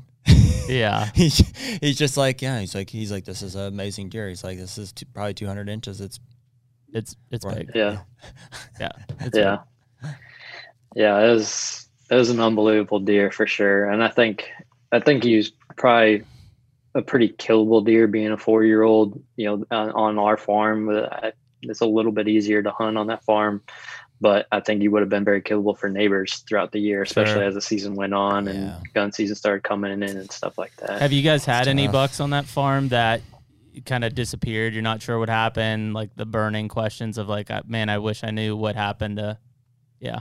Yeah. Especially that first year, that first year of ownership 2017, we had some really good hunts, encountered a lot of good, solid, mature deer, and very few of them came back in 2018. That was huh. probably the year where most, where we lost the most deer. I say lost, I just lost track of them or don't know what happened to them. But um, yeah, there was a number of deer that we were hunting that year that just never showed back up, and we've had a few of those every year. It seems like so. It's hmm. kind of, I'm sure you know, there's a lot of ways as we know that whitetails can die um, but I'm sure a lot of it's just neighbors killed them. and We just never hear about it. Sure. Do you think maybe a percentage of that was EHD? I know that Duncan was telling telling us 2018 was kind of a rough one for it.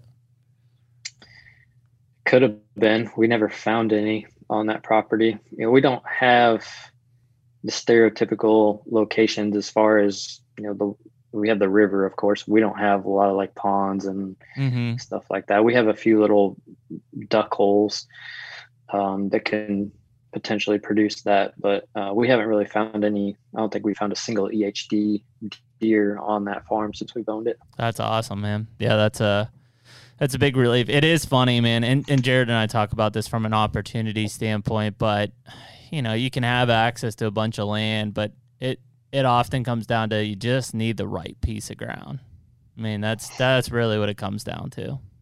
hmm That'll make all Yeah, the and it- difference. especially across the country. but even uh, here in Iowa, that's true.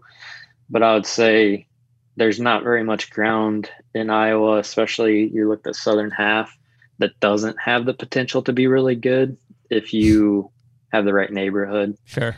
um, the right neighborhood, and the right the right the amount of cover makes a, a big difference too. But it seems like everywhere in Iowa has the potential if you set it up right. Yeah, for sure. Seems like it's going to take us more and more years to draw every year. Like we're, we're one point closer, but it's in that much higher demand. Man, it seems like it's like that everywhere. I've been putting for Arizona elk for the last six or seven years. Me and Drew Yarkowski, which Ward drew the tag right away, but we're all applying for the same units in there.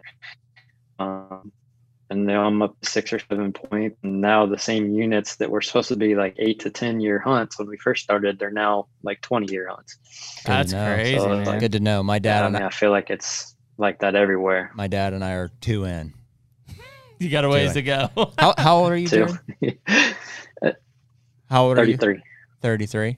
Yeah, I'm 20. I'm t- 28, so you still got time. we just started. I mean, a couple of years putting in for tags and stuff, and I'm Yeah. trying. I'm trying to pioneer that for a lot of us. I got Jeremy putting in for I got Wyoming. and co- we put in Colorado mule deer. I mean, I, I love mule deer hunting. I'm sure I'd love elk hunting. I just, man, I'm just a whitetail guy. That's just what I am. It- Can't say it if you I haven't don't know why it. I thought of this, Hmm. but one one of our uh, interns from last year, his name's Chase, and uh, instead of you know putting money towards a college fund or anything like that, his dad just applied for points ever since he was little. Oh my So god, he's got that's it. amazing. He's got an unbelievable amount of points in all these states. He hasn't really used them yet, but he's got like 15 points here, 18 points here. Like it's wow. he can basically That's go all- on I whatever. better, I better wants start to. selling my wife Dude, on that. yeah, what a what a legacy to leave for your kid. Holy cow! Seriously. yeah, that's You better hope you better hope they want to hunt at first of all, but Wow, you dude, know, that's like it- something you make a movie. College is so overrated. That's Yeah. very cool. I've got 15 points in New Yeah. Mexico. didn't get don't have a don't have an education or a career, but I sure shit can go hunting. yeah. well, that's good because you're unemployed. yeah, I can't afford to go on any of the hunts I have points for. yeah. oh, that's funny. No, man. it's it's pretty cool. I was I was jealous when he's done, and maybe it wasn't in, in place of a college fund. Maybe it was in place of I don't know. It was something That's as he smart, grew man. up, birthday gifts or something. I mean, there's a good way to to try to get somebody engaged from a young from a young age. Is like, hey, you know, at some point you're gonna have all these cool places Yeah. to go and make adventures out of. What a shame if he doesn't like to hunt. Yeah, can he transfer this? Well, but seriously though, you know, if you if you if, as we're talking about the points creep, you know, if you don't start until you're 18, 20, 25 or whenever you can start to afford to buy hunting tags and stuff, you're almost too late if you're looking at 10, 15, 20 year draws and I you know know, es- so especially a, a physically challenging hunt. You know, if you're Yeah. not going to draw to your 45, 50, it might be too late. yeah. So it, that's pretty cool. It is Yeah. nuts to think about it. I mean, that's where like uh, like it's awesome to have over the counter stuff in Illinois or Ohio or Kentucky.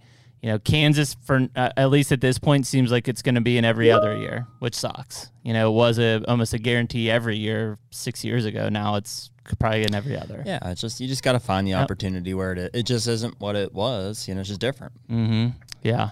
And I think there will be cycles of that. Like I don't think the demand for one thing will always be that to the Mhm. extreme. Like it'll it'll probably Yeah. fluctuate as other things get found out and Sure.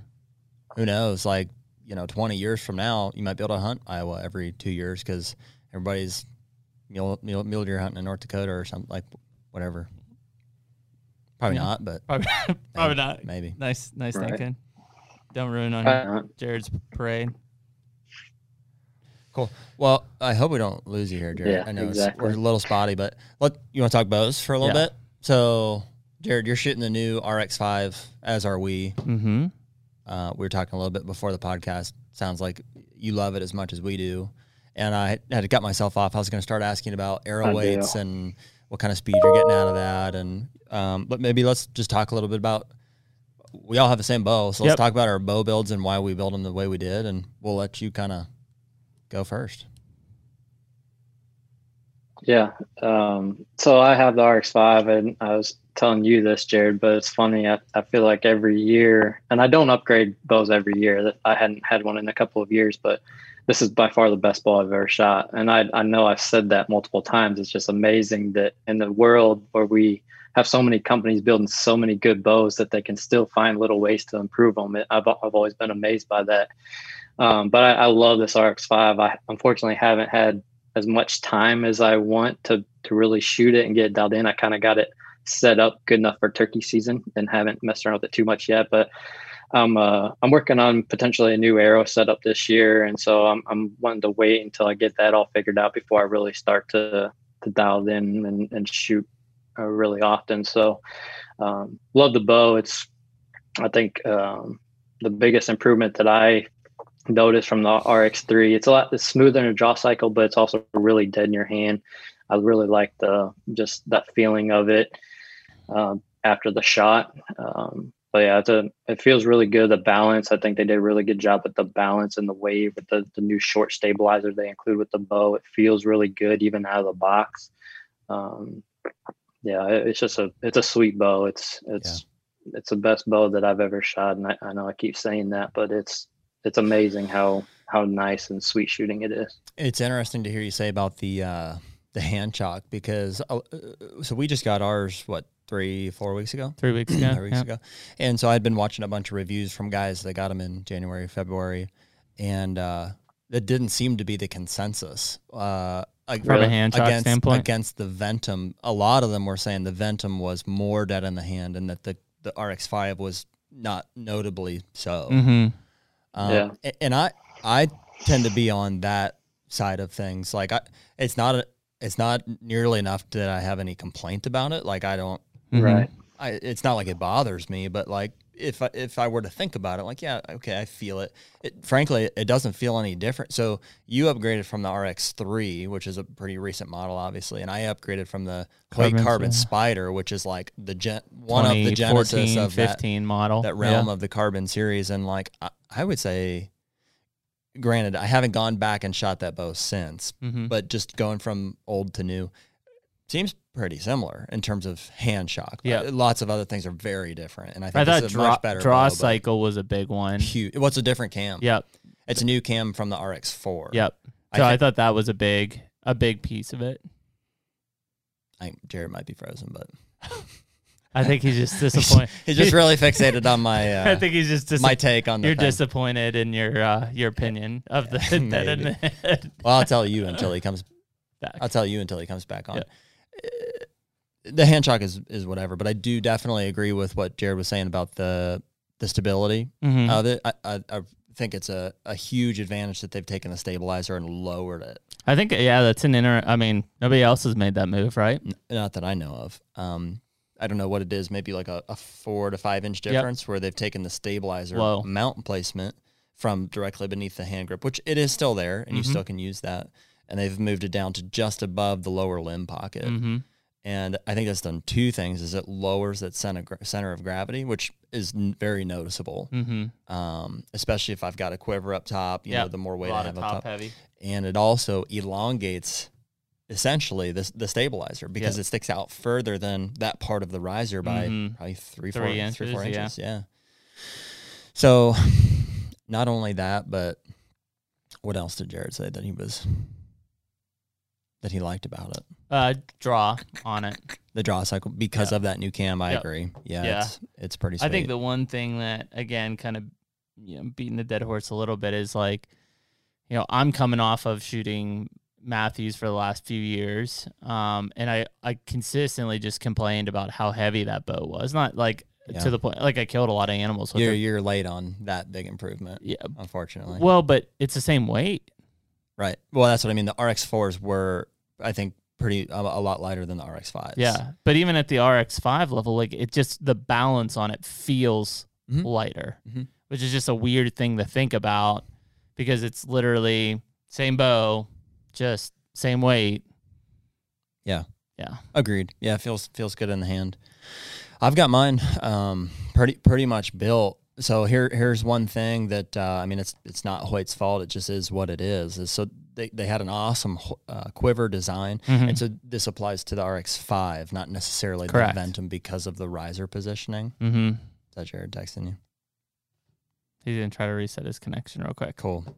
Yeah, I think Jared's just got a spotty spotty internet connection we're working on, but um but where I'm going with that is they came up with a quiver design that worked really well for the RX5 and they they manufactured whatever a certain amount of them and distribute them to to retailers and Yep. to bow shops and stuff and uh then they ran out. Mhm. Uh, And whoever part of that, I think, is raw material issues. it is. That's exactly what it is. Whoever was working with Hoyt to make those Yep. quivers or their division, sounds like they ran out of equipment or it got pulled elsewhere into other industries and stuff.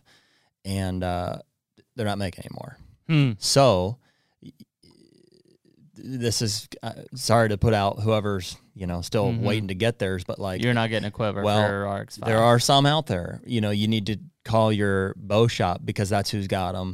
Some of the bigger retailers like Lancaster Mhm. uh, have got them as well, but some of those guys have, few uh, and far between. and you have to pick them up in store. So, long story short, if you don't have a quiver for your RX5, y- you need to get one now, and there's a very limited supply in the country. that are out there. Um, if you're looking for the SL sidebar mount, which we are too, those are also out of stock, but they are making more of those. Those will be back in. and that's to get um, our rear stabilizer on. towards the end of this month. So so yeah, that's something that um, I made the transition to what or that I'm deciding to this year because I found out last year that I like shooting with my quiver on uh, Mhm. when we were mule deer Yep. hunting, especially because to try to take that off and throw it to the side is just not realistic. And definitely just having the weight of those arrows, especially mine at 470 grains a piece. uh, I'm tilting a little, that tilt. lean a little to the right. So that I'm hoping that that sidebar mount on the left hand side will counteract that, and I feel pretty pretty good about that build. I like it. There you go, Jared. We'll try it. Sorry. You're good, I have no idea what's going on. That's fine. Hopefully we're good. So, Otherwise, I can try it I just from took- my phone if I I, get kicked off again. No, I you're just took that opportunity to talk about me. So Yeah, talk about his boat. They are. It, it That's is good. funny though, man. I mean, just the like you said, Jared. I guess kind of the where we are in technology and advancements that you know they can put out another bow that people will shoot and be like, "Damn, this is the best bow I've ever shot." Like, and I mean, I guess that's the challenge to the engineers at at Hoyt is like, all right, how do we improve on last year's RX4? You know, for an RX5. I think, Jared, and we didn't get a Yeah. chance to talk about this earlier, uh, but you you touched on it. Was that lower center of gravity by by lowering the Mhm. stabilizer? I, I think that that's probably one of the biggest improvements that they made. Mm-hmm. Maybe that's why it feels more balanced, even though it's the same weight as my old Mathews. Yeah, maybe. I think feels huge in today's bows. Again, we're talking about so many good bows and then maybe minute differences, but feel and how it leads to the confidence in you shooting is huge. Yep. I think that's that's so much that plays such a big part being confident on the range in the field. You know, I'm not one of these guys, you know, we can dive into this, but I'm not one of the guys that's an absolute guru with regards to my equipment and my arrow FOC and weights and all that stuff. I find what works and I try not to mess around with it too much. Yep. I, I am messing around with my arrow setup a little bit just to try something new. Um, but for me, it's more about just being comfortable shooting. I, I try to just, uh, even on the range, put myself in situations that reflect what I'm going to be doing in the field. So I focus more on that type of stuff rather than trying to Yeah. make sure all my gear is, absolutely perfect. You know, I just, I, I think there's two schools of thought there, two, two good routes you can go. And I kind of just focus on the other side of it. You want to give us a spiel on your arrow build? So the one I'm I'm thinking about going a little bit smaller diameter. So I think I'm going to go from the five millimeter to the four millimeter. Um, I think this isn't all for sure yet. I What- think I'm going to go to the four brand- millimeter What brand is that? Easton. Easton. Easton. Okay. That's what I'm I'm thinking. I'm going to shoot it again. I'm not 100 percent sure. I, I actually had a guy reach out to me.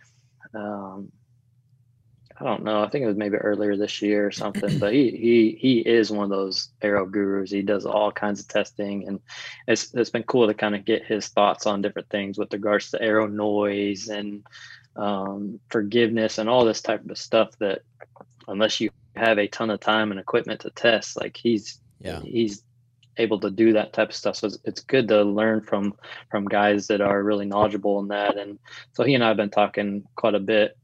But uh, I think I'm going to go the four millimeter Eastons that have the the uh, aluminum outsert on it.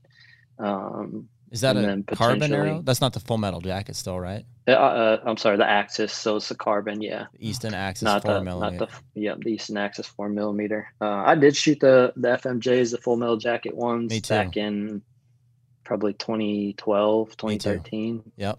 That's when and they're whenever a good arrow for sure too. No, I don't think so. What, but whenever, well, here's why. When you guys started shooting them, that's when I was like, "Oh, dude, I'm I'm gonna do that too." It makes sense. Yeah. And to be honest, you, I, you guys probably pioneered along with Easton. That's when a lot of the industry started to take notice of like arrow weight. And Yeah, there- it was, the, it was the first time a lot of guys weren't shooting like uh, the carbon blue streak 350s, like with Yeah. the we all shot for Yeah, the Maximas and stuff. we're like, oh, you can add weight to your arrows. You can do that. Yeah. What I dislike about the full metal jackets is that they're just heavy. Period. I don't think they're heavy in the right places. Um, I, I did shoot them. It's they're like 11.6 grains per inch, um, which is cool. Like it was a heavy arrow, but I didn't really gain any FOC. Well, or- I don't which think, is momentum. I think from that was the kind of stepwise incremental It learnings, It right? It was. was. like, okay, I don't need a super light, super fast arrow. Actually, a heavier one has momentum. Then it was like, oh, I need FOC, so I need heavy in the right place. Yeah. And it's just that evolution Yeah. of, and still, I think there's a lot of people that don't know. They just pick up whatever for 7.4 grains per inch, and they're like throwing a Right. hundred grain, you know. Well, rod dude, on and I rolling. think 90% of bow hunters are shooting whatever the guy at the bow shop tells them to shoot. Do you think a lot of those guys are talking about FOC? Mm, My guess would be not. no. I would say no. They're they're, Yeah, they're probably shooting no. whatever. cutting arrows It's and putting standard inserts in. They're not putting, you know, outserts on that, which Yeah. we are now.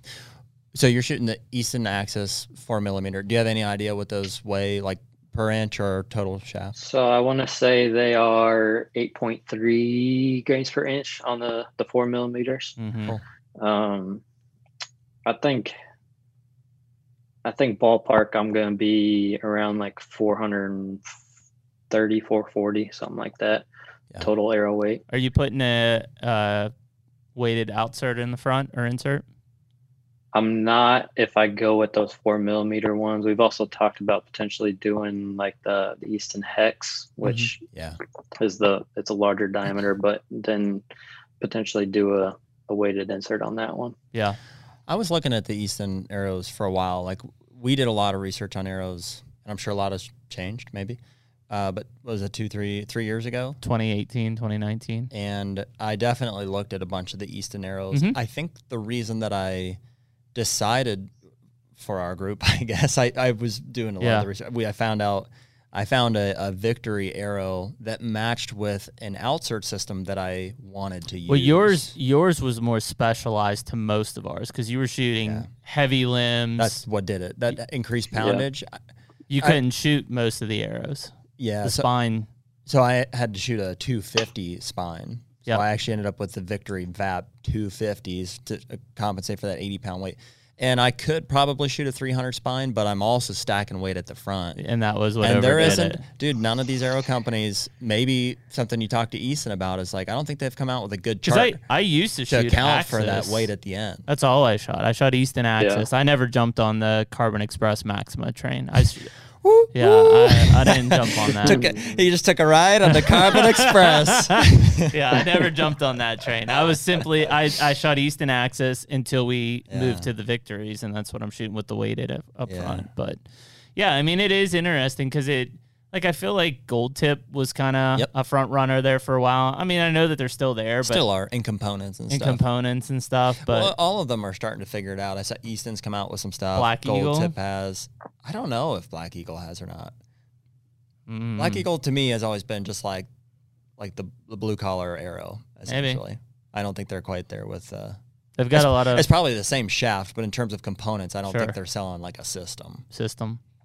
I haven't shot them personally. I've I've had people recommend them to me for Black sure. There's some there's some people that are big fans of, of Black Eagle. I just personally have not shot them. Aren't they the same? It's a it's a gold tip arrow. It's the same thing, right? Uh, I don't know. I'm not sure if that's right Yeah. or not. I don't act when it comes to differences in shafts. I don't. There's only a few manufacturers of arrows, Yeah. and then everybody else just brands them differently. Like Victory is one, Easton is one, I think Gold Tip is one, and then I, maybe those are the three, and then everybody else just kind of white labels. So you're not putting any weight up front at all.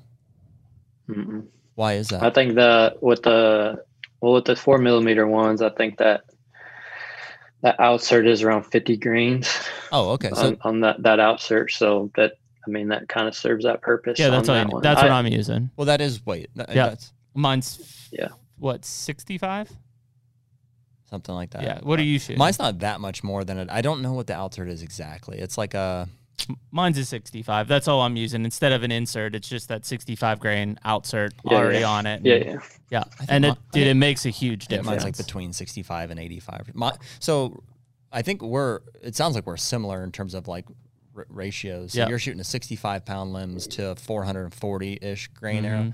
I'm shooting 80 pound Yeah. limbs to 470. with a 470. Yeah. But granted, most of mine is up front. What spine size are you shooting? 340s.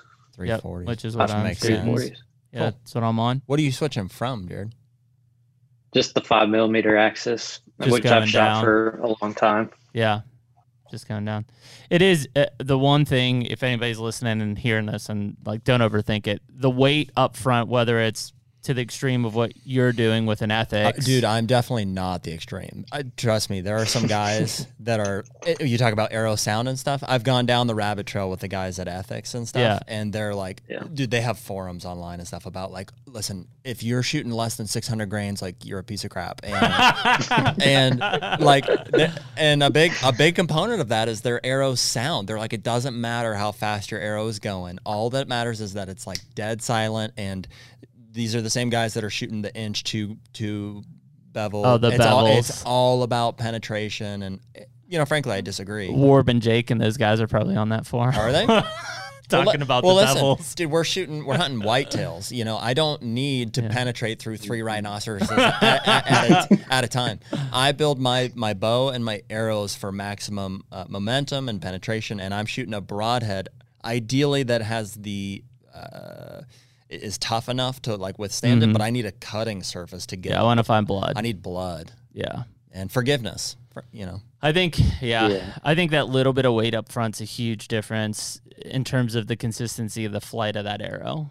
Like Mhm. prior to just, and there is, there's probably a ton of guys who are just getting their arrows cut, standard inserts in it, and throwing a hundred grain broadhead and fill point on it, and they're done. And it's they're not getting good flight out of there, especially with the increased speed that these bows are putting out. Yep.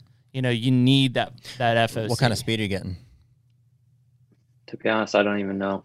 I didn't put mine through the Um, chrono either. What was yours? Uh, three oh one. 301. That's fast. Yeah, I'm shooting 80 pounds. With that much weight. It's a lot of weight. Mm-hmm. Not time. Yeah, enough. I, I'm I'm not sure on that. And, and like you guys were saying before, there's a lot of rabbit holes you can go down Yeah. with this, and I, and I, I think the FOC thing makes a lot of sense, and I I think we're it's kind of been a progression for us as an industry to get there, the arrow industry. Um, again, I just I think there's it's there's some personal preference there too, but there's a there's a lot of different ways you go, and I, I hate to overwhelm people. I don't even want to get overwhelmed myself because it, it's easy Yeah. to do. I just with- sit up on the- Sorry if I your bow overwhelmed you guys. I just sit, I just sit up on the ground level and look down the rabbit hole at Jared and just see what he comes up with. Yeah, seriously, it's it's crazy, and it, but but there's some guys that really really know their stuff, and Yeah. Well, T Bone Um, was who but they kicked us kind of off on it. Yep. We we had a long. We just it was at an ATA. We just were shooting the shit with T Bone, and we started talking about weights and FOCs, and it, I mean, he just brain dumped on It's- us, and it was like, oh, The, the more yeah, I that talk makes sense. to guys like T Bone and some of the guys from the bow shops, like the, the FOC and stuff like that is not new. Like there's No. a lot of those old timers that were were doing that on the double X seventy fives back in the day. It seemed like a Yeah. lot of just marketing, industry marketing hype and stuff that got us away from that to hmm to just Speed. these- It was speed. Everything has been speed for the last Mhm. decade. yeah. You know, that's that's what everything is surrounded is speed, speed, speed, and it's just like, you know, from a it doesn't matter. But you're right, Jared. As far as preference, like man, so I I went against what I had like these guys had told me in terms of more weight up front. And I I do think I lost ability for penetration, but I reduced my weight up front a little bit because I wanted more speed. I was getting like 284. And you went from what 100 grain or 125 to 100 grain. Yeah, and I changed the uh, the the exterior sleeve Oh, okay. from like a 35 from like a 70 grain to like a 30 grain. It was pretty significant. So in total, I shed like I don't know, yeah, 65 to 80 grains or something Jeez. like that. You'd have been And- in the mid 500s. hmm Yeah, I was heavy, and so now I still have you know quite a bit of weight up front, but I've got a fast arrow, and I I get everything I need out of it. So Take fawns Yeah, right so off their feet. yeah, I was, yeah, I was gonna, I was gonna say, so personal preference, of course, is one, but also just experience, right? So, Yep. like, I can sit here and say, my arrow hits where it wants to hit. I've never had issues penetrating a deer far enough to kill it. Like Yep. that, that type of thing has led me to not mess around with a whole lot of different stuff and just keep it simple. Whereas other guys may have come into those situations. I'm not saying I won't. I probably will at some point, but you know, other guys have, are probably tweaking their setup just because, like, I never want to experience that Yep. that situation again. I think that's That's why exactly that's it, why we did it. You and I both stuck deer in the shoulder the year before we did that that we Mhm. lost. Yep. And I mean, it, it, it even goes back to, you know, the whole fixed blade versus mechanical, right? Like I've, I've killed plenty of deer go. with, well, no, I mean, yeah, that's a rabbit hole. There we go. Right. I, I've killed, I've killed plenty of deer with a fixed blade, but I've also lost more deer with a fixed blade than I have with a mechanical, probably simply because I can't find blood. yeah, maybe not because they're not dead. Yeah. Just because Just can't find blood. Yeah. So, I mean, Yeah, yeah. you know, you can argue against it. Like people can say, "Well, I'll never shoot uh, mechanical," and it's like, cool. Like y- you're gonna hit deer of where you probably killed them, but you can't find them. kind of broadhead you shooting, Jared. I'm gonna try something new this year. I think um, last year I shot a couple different ones, both fixed and expandable. I killed a couple deer with um, with an expandable, and I killed well, I killed the Big Ten late January with a fixed uh, Wasp Avalon broadhead. Mm-hmm. Um, I, I might, I don't know. I, am not fully decided. I, I like the idea of a fixed broadhead and nothing going wrong with it, but I've killed so many deer with the mechanical broadhead over the years that I, I have a lot of faith in that too. So Cool. haven't fully decided what I'm going to use yet. Um, but most likely it'll be expandable. Yep. Durability is the word that I was looking for. I think I think that's the the biggest weakness of an expandable. Broad- I like everything about an expandable broadhead except for the durability aspect. Well, I mean, I still think it, in most cases, you hit that deer just right in the shoulder. I don't care what you're using, you're probably not killing it. Well, and you know what? For Jared's setup, I might not recommend. Like, so for me, I would say, man, if if they could build, um, whatever a Rage Trypan is what we typically shoot. Mhm. Uh, that they could guarantee me was not going to break. Like it's 100% it will not ever break. For my setup, because I'm shooting 80 pounds and heavy arrow, you know, solid FOC, I think that's like the optimum setup. I'm going to get a good Mhm. blood trail every time. I'm going to get penetration. It's perfect. But that broadhead's But likely going to break. it, well, not likely, but there's an opportunity. Solid bone will break. It certainly is not going to hold up as well as, a fixed. yeah, like you said, you're, you're fixed. But for Jared's setup, he's shooting 65 pounds, not quite as heavy of an arrow. You know, isn't guaranteed the penetration that you know my Mhm. my setup is going to guarantee. You know, maybe you are better off looking at either a, sm- a smaller cutting diameter expandable or um, a, a fixed blade. Even. Right. Hmm. Right. Yeah, and I, I I like the idea of the smaller diameter ones too. I think uh, a lot of guys see that two inch or whatever number and like, man, bigger is better. But that's Yeah. not always the case with those expandables. I think there's something to be something to be said for those smaller diameter, like the inch and a half Yeah, on the on the mechanicals. I agree. Yeah, I mean, ultimately, you still got to put it in the right place. There, there is one. There is one. Like I don't want to Yeah. throw this company under the bus, but here it goes. I think that uh, actually I, I don't even remember what they're called. Uh, what's that one that Levi shoots? Swhacker. The Swhackers. So that I think is the worst of both worlds in that it is a big cutting diameter, but you don't get that hole until it's inside the animal Or exiting. Yeah. exiting. If you get an exit, if you don't get an exit, there's a pin size hole in that animal, Which, by way of which is construction, worse than a fixed it loses broadhead. a shitload of It's huge. momentum. It's huge. Do you know what those are? You know Yeah. what those broadheads look like? I, I haven't shot them, but yeah, I know what you're talking about. I have shot them, and I, yeah, I've lost deer from them. And hmm there's a lot of guys out there that probably will not like. Oh, and Le- that, but Levi's throwing a spear through that thing. It's like a 30 inch full shaft arrow with 80 pound limbs. with this So, two and a half foot stabilizer in the yeah. tree. So, yeah, that's exactly it. Yeah. I, I mean, broadheads are similar. Broadheads are similar to arrows, like what we were just Yeah. talking about. Guys, guys can obsess over that, and if they have one bad experience, that broadhead's trash. You know, yeah. you can have a, a bad experience with some other equipment. And meanwhile, I just grew it's, you up know, a with one-off deal, but Muzzy hundred grains from Walmart. Like that's what that's what I shot growing up was like Muzzy hundred grains. That's all my dad bought, and that's all I shot. Period. You know, th- there Yeah. i- there is one that um, I, I think is kind of attempting to at what I said. It's called that uh, Sevr. Yeah, the Sevr, bro. Yeah, we've seen more and more about that.